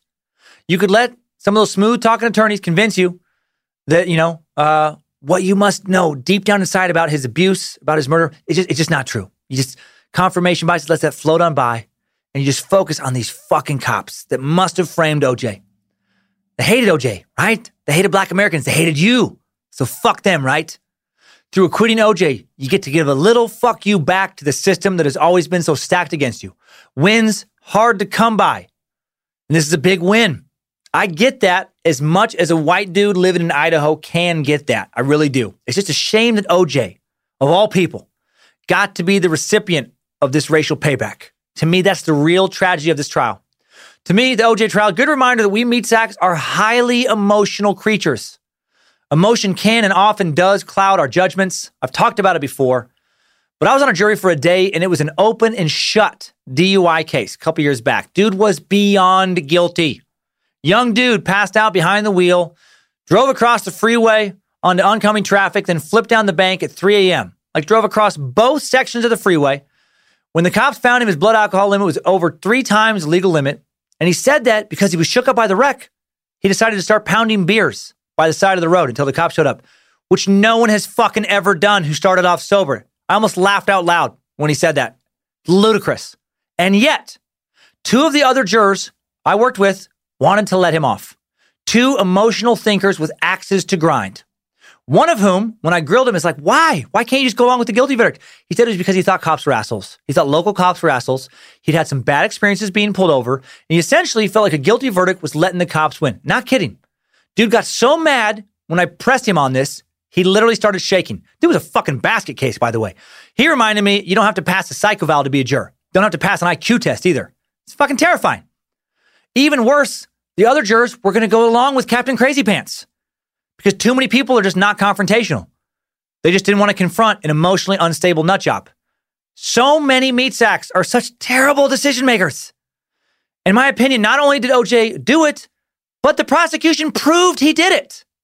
But because we meat sacks are so often so scarred and flawed and have so many biases, that, that, that proving that just wasn't enough. Sometimes we meat sacks are just going to hear what we want to hear, period, end of story. We're just determined to get things wrong sometimes. To me, flawed human nature is the only reason why OJ is out there tweeting. We got it wrong. We got it wrong with OJ, and the juice is still on the loose. Time now for top five takeaways. Time suck. Top five takeaways. The OJ murder case ended up becoming something, uh, becoming about something it should have never been about race. Yes, there were some racist assholes involved, see Mark Fuhrman, but the evidence of OJ's guilt was and is overwhelming. Fuhrman didn't plant years of domestic abuse allegations against, uh, you know, uh, with Nicole. He didn't plant motive and opportunity. He didn't plant future legal analysts and acquaintances thinking that OJ is for sure guilty. Outside of OJ's legal team and a few conspiracy minded authors, almost no one thinks he was actually innocent. A lot of people think he was guilty. Uh, number two, OJ should forever be remembered as a batterer of women. While his first wife, Marguerite, insisted that he never harmed her, Nicole reported abuse eight times, dozens of other cases not reported. Even OJ's girlfriend post Nicole's murder, Christie Prody, who stood with him for, you know, almost 15 years, has come out saying that OJ was a violent serial abuser as well. In that 2006 interview, in which OJ, for all intents and purposes, admitted to killing both people, he also admitted that he worried that he would be remembered as a batterer of women. Well, he should be. Number three, the OJ case changed the way America looked at domestic violence because of this case. Domestic violence was quickly taken from the privacy of the home and placed into the public discourse. Sometimes something great can come from something terrible. Thank Nimrod. Number four, two murders can't take away athletic greatness. Holy shit. I, I got to give it to him there. Bow legged Waterhead fucking destroyed football. His peak five years between 71 and 75, perhaps the best five straight years any running back ever had in the history of the NFL. OJ still holds college and pro records 40 years after retiring, including most 200 yard games in the NFL career with six, highest amount of yards rushing average per game in an NFL season at over 143, largest margin of winning votes for the Heisman Trophy in NCAA history. Also ranked second currently all time in murders committed with a knife by a current or former NFL player. Of course, this record comes with an asterisk because he was found not guilty. Uh, and I'm not kidding about the second thing. A crazy fuckhead named Robert Rozier Another murderer from Alaska, like last week, has killed more. Dude only lasted a few games in the NFL. Played defensive end for the St. Louis Cardinals in 1979. He was released for drug and alcohol issues. Also spent two weeks in camp with the Raiders. Rozier was a member of the Yahweh Ben Yahweh's Temple of Love Weird Florida cult in 1985. And the story goes that in order to enter Yahweh's elite inner group known as the Brotherhood, you had to kill a white devil and return with the body part to prove it. Rozier would admit to killing seven white people to please Yahweh. He was arrested and charged with murder on October 31st, 1986, Halloween. Detectives reported that Rozier's fingerprints had been found at the scene of two random murders where transients had been killed, their ears had been sliced off, and press releases linked him with at least five other murders in Miami. After agreeing to testify against Yahweh's organization, he was sentenced to 22 years in prison after serving 10 years of the sentence, set free, 1996. He could have possibly had some drinks with OJ. And uh, his is a, is, a, is a story, a possible story for another suck. Number five, the last takeaway, something I didn't mention. It was the final Hollywood project starring OJ before he murdered his ex wife and her friend. The project was called Frogmen. It was a movie length pilot for what OJ and NBC were hoping would be a successful TV show. The show was discussed but never introduced as evidence during Simpson's criminal trial. In a chilling echo of those killings, a scene in the two hour movie meant to launch the action drama series features Simpson's character grabbing what he believes to be an intruder. The young woman turns out to be his daughter and momentarily holding a knife to her throat. The prosecution also investigated reports that Simpson received military training, including how to use a knife in preparation for that role. Ugh. Frogman was NBC's attempt to recapture some of the fun, love, and spirit of the A team. Uh, yet, for all its notoriety, Frogmen has been kept locked in vaults at Warner Brothers. Few have seen the final product, including many of those involved, who found themselves caught in the center of a media storm even as they watched a lucrative career opportunity ride off into the sunset, hitched to Simpson's Ford Bronco. We believed on many levels for many reasons. Broadcasting the program in whole or in part was inappropriate, said studio spokeswoman Barbara Brogliatti. All those reasons seem as valid today as they were then. Time Suck Top 5 Takeaways. And that is how we suck the juice. Yes, I know there are arguments out there in books about how OJ didn't do it. But I didn't include them because this is already, at least based on the notes, the longest episode of Time Suck yet, and also because I don't I don't buy it. I default to the philosophic principle of Occam's razor once more. Suppose there exist two explanations for an occurrence. In this case, the one that requires the least speculation is usually correct. For me, the one that requires the least speculation is that he 100% did it. Thanks to the Time Suck team. Thanks to Queen of the Suck, Lindsay Cummins, High Priest of the Suck, Harmony Vellicamp, Jesse, Guardian of Grammar Dobner, Reverend Dr. Joe Paisley, Time Suck High Priest Alex Dugan, the guys at Bit Elixir, Danger Brain, Axis Apparel. Thanks to Heather Knowledge Ninja Rylander for the preliminary research, Zach Scriptkeeper Flannery for the additional research, and me for some more research. We do our best to thoroughly explore these topics. And then I mush mouth them up every single week. Uh, next week, still more true crime before we take at least a two week departure uh, from the true crime based on the subsequent topics. Next week, a female serial killer, an old timey one at that. You know, I love me an old timey suck. Belle Gunness, Norwegian born Belle Gunness, immigrated to the U.S. in 1881 and had a series of suspicious fires and deaths followed her that followed her immediately. Uh, she was like the female H.H. H. Holmes in some ways. She loved to collect on life insurance policies.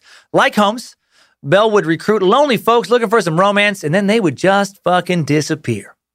She posted notices in lovelorn columns to entice wealthy men to her farm, and then they were never seen again. And then authorities eventually found the remains of over 40 victims on her property. And then Belle disappeared without a trace. And she didn't even need a Ford Bronco or an old football buddy to try and get away. Hell's Bell next week. Time Sucker updates right now. Updates? Get your time sucker updates. Time sucker and gun expert Zachary Carpenter sent in an update to the Robert Hansen suck. I got uh, similar variation to this update from many of you. Zach wrote, I'm li- listening to episode 154, and you mentioned the Mini 14 looking like the M16, AR 15 on the civilian market. But the Mini 14 is designed as a scaled down M14 that was an older service rifle chambered in the 308. The Mini 14 is similar to the M16 in the fact that they use the same bullet and magazine, but they look much different. Fair enough. Fair enough. One of my sources described the gun as looking like an M16, and I just accepted that. And I was kind of wrong.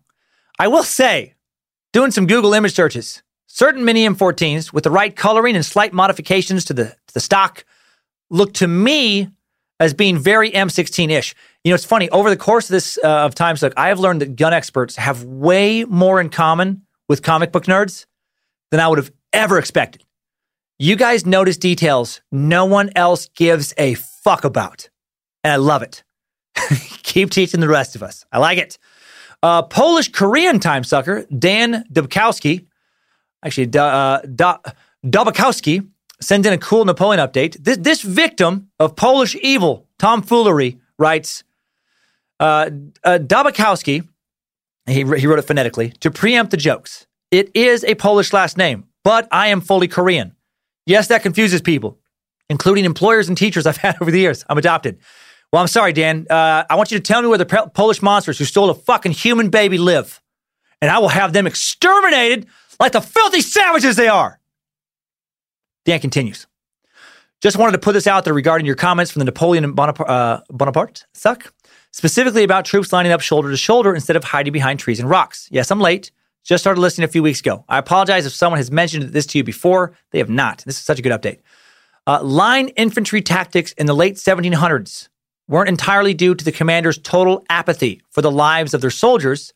It actually made a good deal of sense given the circumstances of the time. Number one, muskets had no rifling and thus were extremely inaccurate. The only way to reliably hit anything was to send dozens and dozens of musket balls into a general area. Rifled muskets existed but were not issued in large numbers and were typically hunting weapons. During the Revolutionary War, oftentimes militiamen were using their hunting rifles for combat, hence why they shot much better than the British and why they utilized things like cover. Two, communication sucked. The best way to communicate information by, was by screaming loudly and musical instruments, meaning that people had to stay close to hear any kind of orders. Muskets and cannons are really loud. Number three, cavalry charges were still a real viable thing and would shred infantry that were spread out and disorganized. The best defense was a huge mass of dudes with long bayonets creating a spike wall for horses to crash into. Holy shit! Spike wall sounds terrible. I'm loving this update, Dan.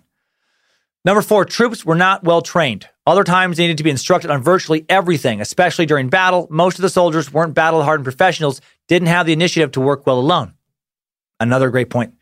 Five, lastly, firing in three groups was pretty common. One line of soldiers would fire, then begin to reload. As they reloaded, which would take a butt ton of time, a second and then third line of soldiers would fire. By the third volley, the first could fire again, creating a constant fire with no pauses. Anyway, my apologize or my apologies if this was already brought up in a previous update, and I did post this to the Facebook group, so the cult will hear of this regardless. Hopefully, this helped explain a little bit as to why a few hundred years ago they were employing tactics that seem totally suicidal to us today for reasons other than a callous disregard for peasant lives. What an incredible update! Uh, thank you, Dan. Uh, so happy to see that those Polish bastards did not completely destroy your human mind. Uh, love the extra warfare. Now, I love these kind of updates so much. One of my favorite things to learn these additional details that I would never otherwise learn. Hail Nimrod. Uh, now let's hear from an angry fellow Idahoan and time sucker Eric Urban, who completely missed one of my jokes and got kind of fired up about it. Uh, Eric wrote, The fuck, dude?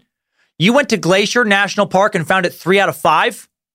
Basically, that means that you shame me as a fellow Idahoan and fellow Riggin citizen at some point. You shame yourself as a time sucker by underrating the national parks. And you should always encourage people to visit and donate to parks.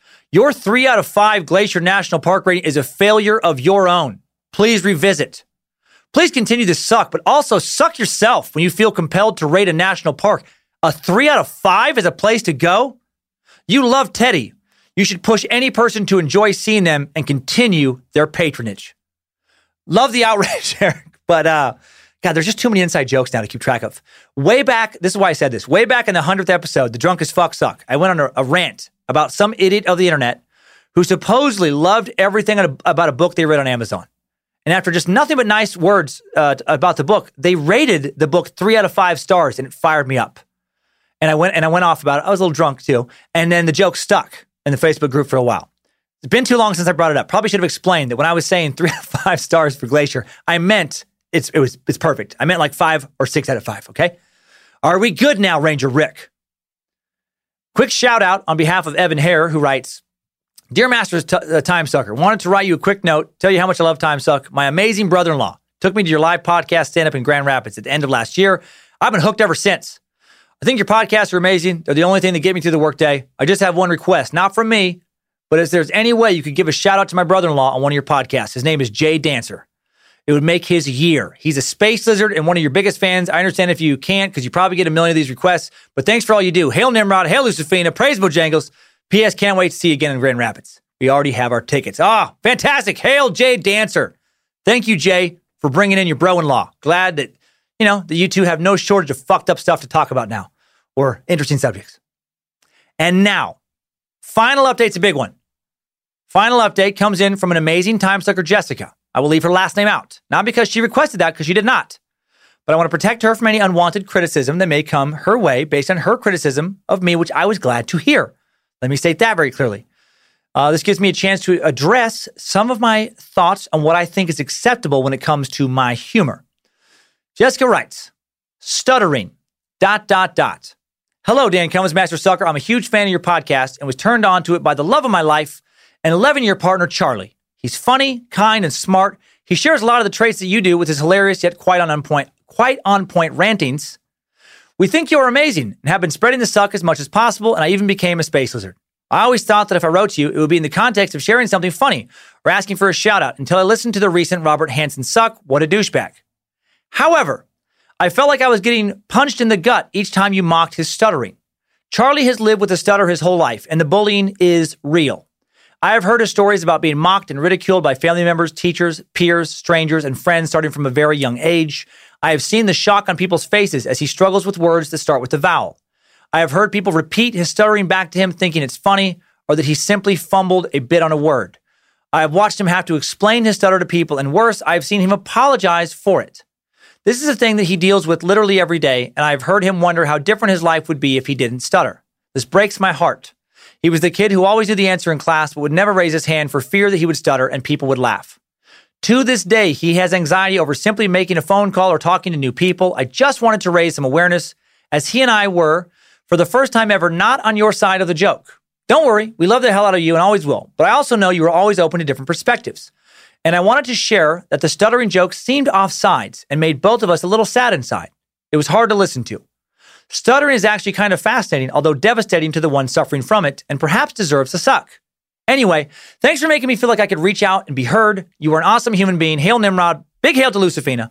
And a huge thank you to you and your team for nailing it hard. Love from Minnesota, Jessica. Well, hello, Jessica, and hello, Charlie, as well.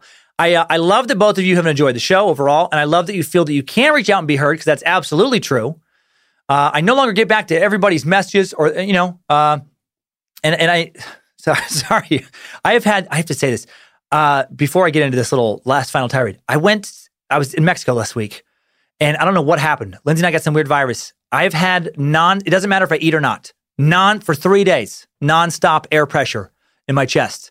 Feels like um, there's a balloon somebody keeps pumping up inside. So I apologize for all the weird stops. I'm trying to fight through it here. Uh, but yes, I know I don't get back to all the messages, but I appreciate all the messages sent in. Uh, the only reason, uh, you know, all your messages don't get responded to is because of that damn enemy of us all, Father Time. It's not enough time. That friend of the Reaper. First off, sorry the stuttering jokes stung. Sorry that Charlie's had to deal with stuttering. As you point out, that has not been fun. it does not continue to be fun. As, as far as the running gag being off color, I, I'm not sure it was, and I'll explain why in some detail here. Actually, I'd like to use this as an excuse to explain my kind of philosophy of comedy, which, which encompasses those jokes. Someone once said, or perhaps numerous people have said, analysis is the death of comedy. We'll get ready for some, some unfunny, but I think interesting comedic deconstruction here. The most popular character on the show so far, based on emails and merch requested, based on people actually dressing up like him, coming to shows, based on people yelling his catchphrase during live shows, has to be Andre, what is big deal? Chikatilo. And why is that? Chikatilo was a fucking monster, as was Hansen, as was Fish, Kemper, etc. Uh, mostly, I feel that people have laughed at Chikatilo because of A, his impotence, and B, his comedic frustration over and obsession with his impotence. And of course, C, a silly accent, which could be seen as offensive in its own right if anyone has been teased for having an accent. I think many of us find it funny that a monster, a murderer, someone obsessed with proving his dominance, suffered from an ailment, historically, right or wrong, that uh, has symbolized a lack of manliness, a lack of traditional masculine power, impotence. But is, impotence funny for everyone? Fuck no. I think you see where I'm going now. Many men suffer from impotence. Many men have been mocked for impotence. Many men suffer so much embarrassment over it. They they have a lot of dating problems. They refuse to see a doctor to treat it. I've, I've talked about this with the Hims commercials. It's a real source of true, not funny shame for many people. So is it okay to make fun of Chikatilo's impotence? And if it is, is it okay to also make fun of Hansen's stutter? I think it's interesting where we draw our lines, is it not? And notice that I say Chikatilo's impotence and Hansen's stutter. I'm not saying if you have a stutter, you are an idiot and, and deserving of mockery. If I heard some random person stuttering, I wouldn't start openly mimicking them. I wouldn't mock them. Uh, I'm not making fun of stuttering in general. I'm making fun of how it relates to Robert Hansen in what I think is a comedic way. Also, I, I do know a little something about speech issues. Uh, I am the mushmouth king. I, I love getting teased about being a mushmouth. My mushmouth is not a stutter, but I am physically tongue tied. Uh, I probably should have uh, seen a speech therapist as a kid. There wasn't one in Riggins. Uh, I have, uh, you know, based on how I've been teased by others, uh, myself, and based on the wor- words of several dentists, an abnormally small mouth. had to have some teeth removed as a kid to make room in my little mouth for some new teeth coming in. And, uh, and my mouth is, you know, looks even smaller because of I, I have a pretty big head. My young niece Ellie has been uh, pretty good about pointing that out to me. Sometimes I mispronounce words out of ignorance. Other times it is genuinely, physically very difficult for me to get my tongue tied little mouth to cooperate. Also, super prone to canker sores, which makes speaking even more fun. Uh, sometimes quite literally painful to speak because I have the equivalent of multiple stomach ulcers inside of my mouth, sometimes four or five at one time. Uh, I, I, run through a healthy amount of Aleve and Advil to kind of dull the pain enough so that I don't try to move my mouth in ways to avoid the pain and speak in an even worse, mushier way. Do I get mad about the teasing? I don't. Uh, why? I can't help it. Might as well embrace the mushmouth title. I'm always going to have it. Uh, we all have little eccentricities. Some of my teeth are, are crooked as well. I don't care about braces. I don't give a fuck about super straight teeth. That bothers some people. Some people, their teeth are very important that way. But again, I know what I have is not as severe or as noticeable as a stutter, but also I think it's important to own our quirks, uh, our shortcomings, our disabilities, our differences, whatever semantics you want to use. It's the, it's the best way to control how they affect us. If you're self conscious about something, can you not find a way to own it and take power of mockery away from others as best you can? Maybe for stuttering, and I'm not kidding, maybe carry a little card in your wallet that says, Yeah, I stutter. So what? At least I'm not an asshole mocking someone who stutters, so fuck you. Right? Like, how great would it be to hand that to somebody who's being a dick about it? Stab them right in the gut. Just know, Jessica, that when I make a joke like the Hansen joke, I know I'm going to upset some people, but if I don't tell that joke, where do I stop? What's the next joke I don't tell? Where is the line? It's subjective. We all collectively decide where it is. Like I was telling my kids the other day, never forget that all of our laws, customs, philosophies, to me, even our religions, they're just some meat sack opinions and thoughts that a fair amount of people have agreed upon. None of it is set in stone. What's offensive? Well, whatever we choose to think is offensive. Nothing verbally is inherently offensive. For me, dark humor is acceptable when the joke is directed at the right target and what I find subjectively to be the right way. I feel my stuttering target with Hansen, uh, you know, is Hansen. I'm making fun of him having a stutter, not stuttering itself. Why is his stuttering funny to me? Because of the frustration it gave a murderer. He craved power, he craved dominance. And stuttering, rightly or wrongly, doesn't verbally convey power. I found it funny, still think it's funny, for him wanting to say some dark, super villain shit and not be able to, and then be super annoyed with himself. For another example, I wouldn't make fun of obesity in general. A lot of people struggle with obesity. Hurtful, sensitive subject to many, many people. Not going to say something along the lines, ha ha, you're fat. That's so fucking funny. You're fat. To me, that's mindless and cruel. But if I come across a serial killer who's very overweight, whose victims often get away because he's too overweight to catch them, if he has to take a lot of breaks while torturing somebody because of his weight, if he dies of a heart attack trying to chase the victim down, that's fucking hilarious to me.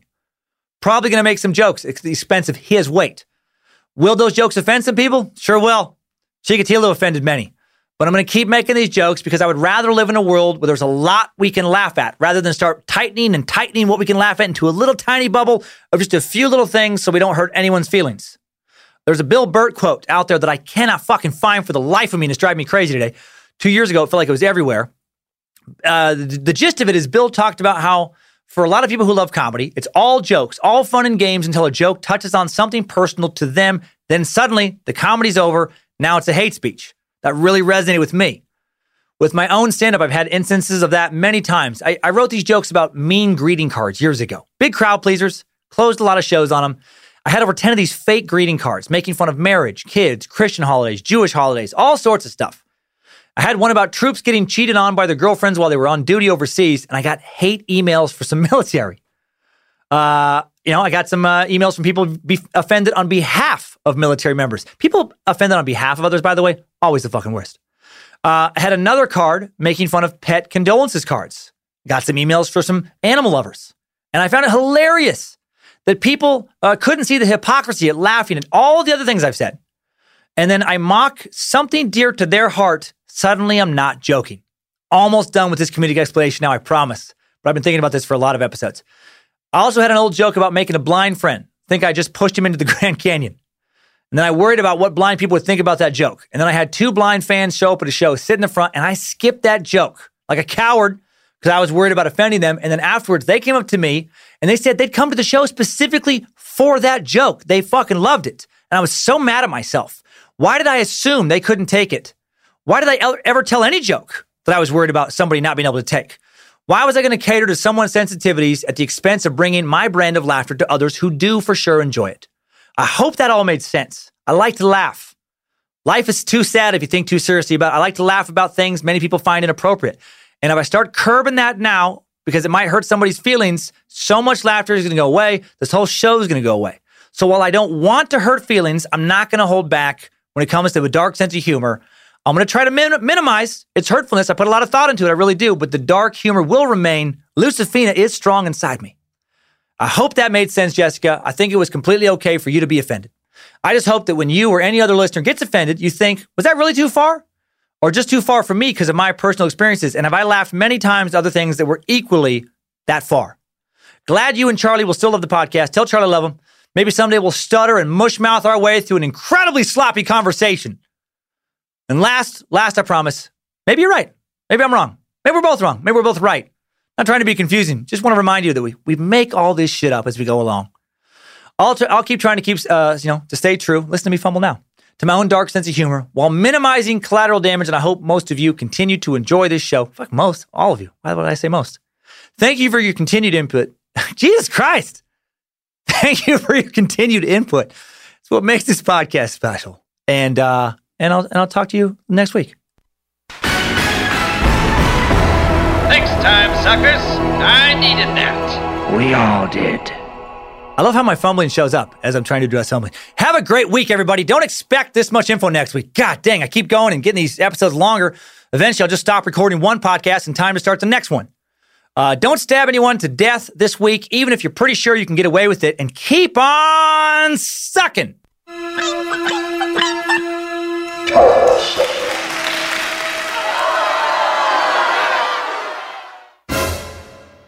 If the squirrel puppet doesn't fit, you must have quit. You can start your day off right. When you find a professional on Angie to get your plumbing right first. Connect with skilled professionals to get all your home projects done well. Visit Angie.com. You can do this when you Angie that. This show is sponsored by BetterHelp. If you suddenly had an extra hour show up in your day every day, what would you do with it? Work out, sleep, read a book, play Fortnite, call your mom, take judo lessons, finally watch all the episodes of Shameless? A lot of us spend a lot of our time wishing we had more time. But why? Time for what? If time was unlimited, how would you use it? The bad news is that you're not going to get that 25th hour. But what you can probably do is reprioritize where you spend some of your time. Therapy can help you find what matters to you so you can do more of it with your time. This year, my health is more important to me than cranking out another stand up special as fast as possible. So I canceled a tour, sacrificed that income, and decided to spend a lot of the time I just got back working out more, resting more, relaxing more, and enjoying time with family, friends, and just myself. And I'm so glad I did. I feel better than I have in a long time. And my BetterHelp therapist, Debbie, was very helpful in getting me to make the decision to pull back. Thank you, Debbie. If you're thinking of starting therapy, give BetterHelp a try. It's entirely online, designed to be convenient, flexible, and suited to your schedule. Just fill out a brief questionnaire to get matched with a licensed therapist and switch therapists at any time for no additional charge. Learn to make time for what makes you happy with BetterHelp. Visit betterhelp.com slash timesuck today to get 10% off your first month. That's betterhelp, H-E-L-P dot com slash timesuck.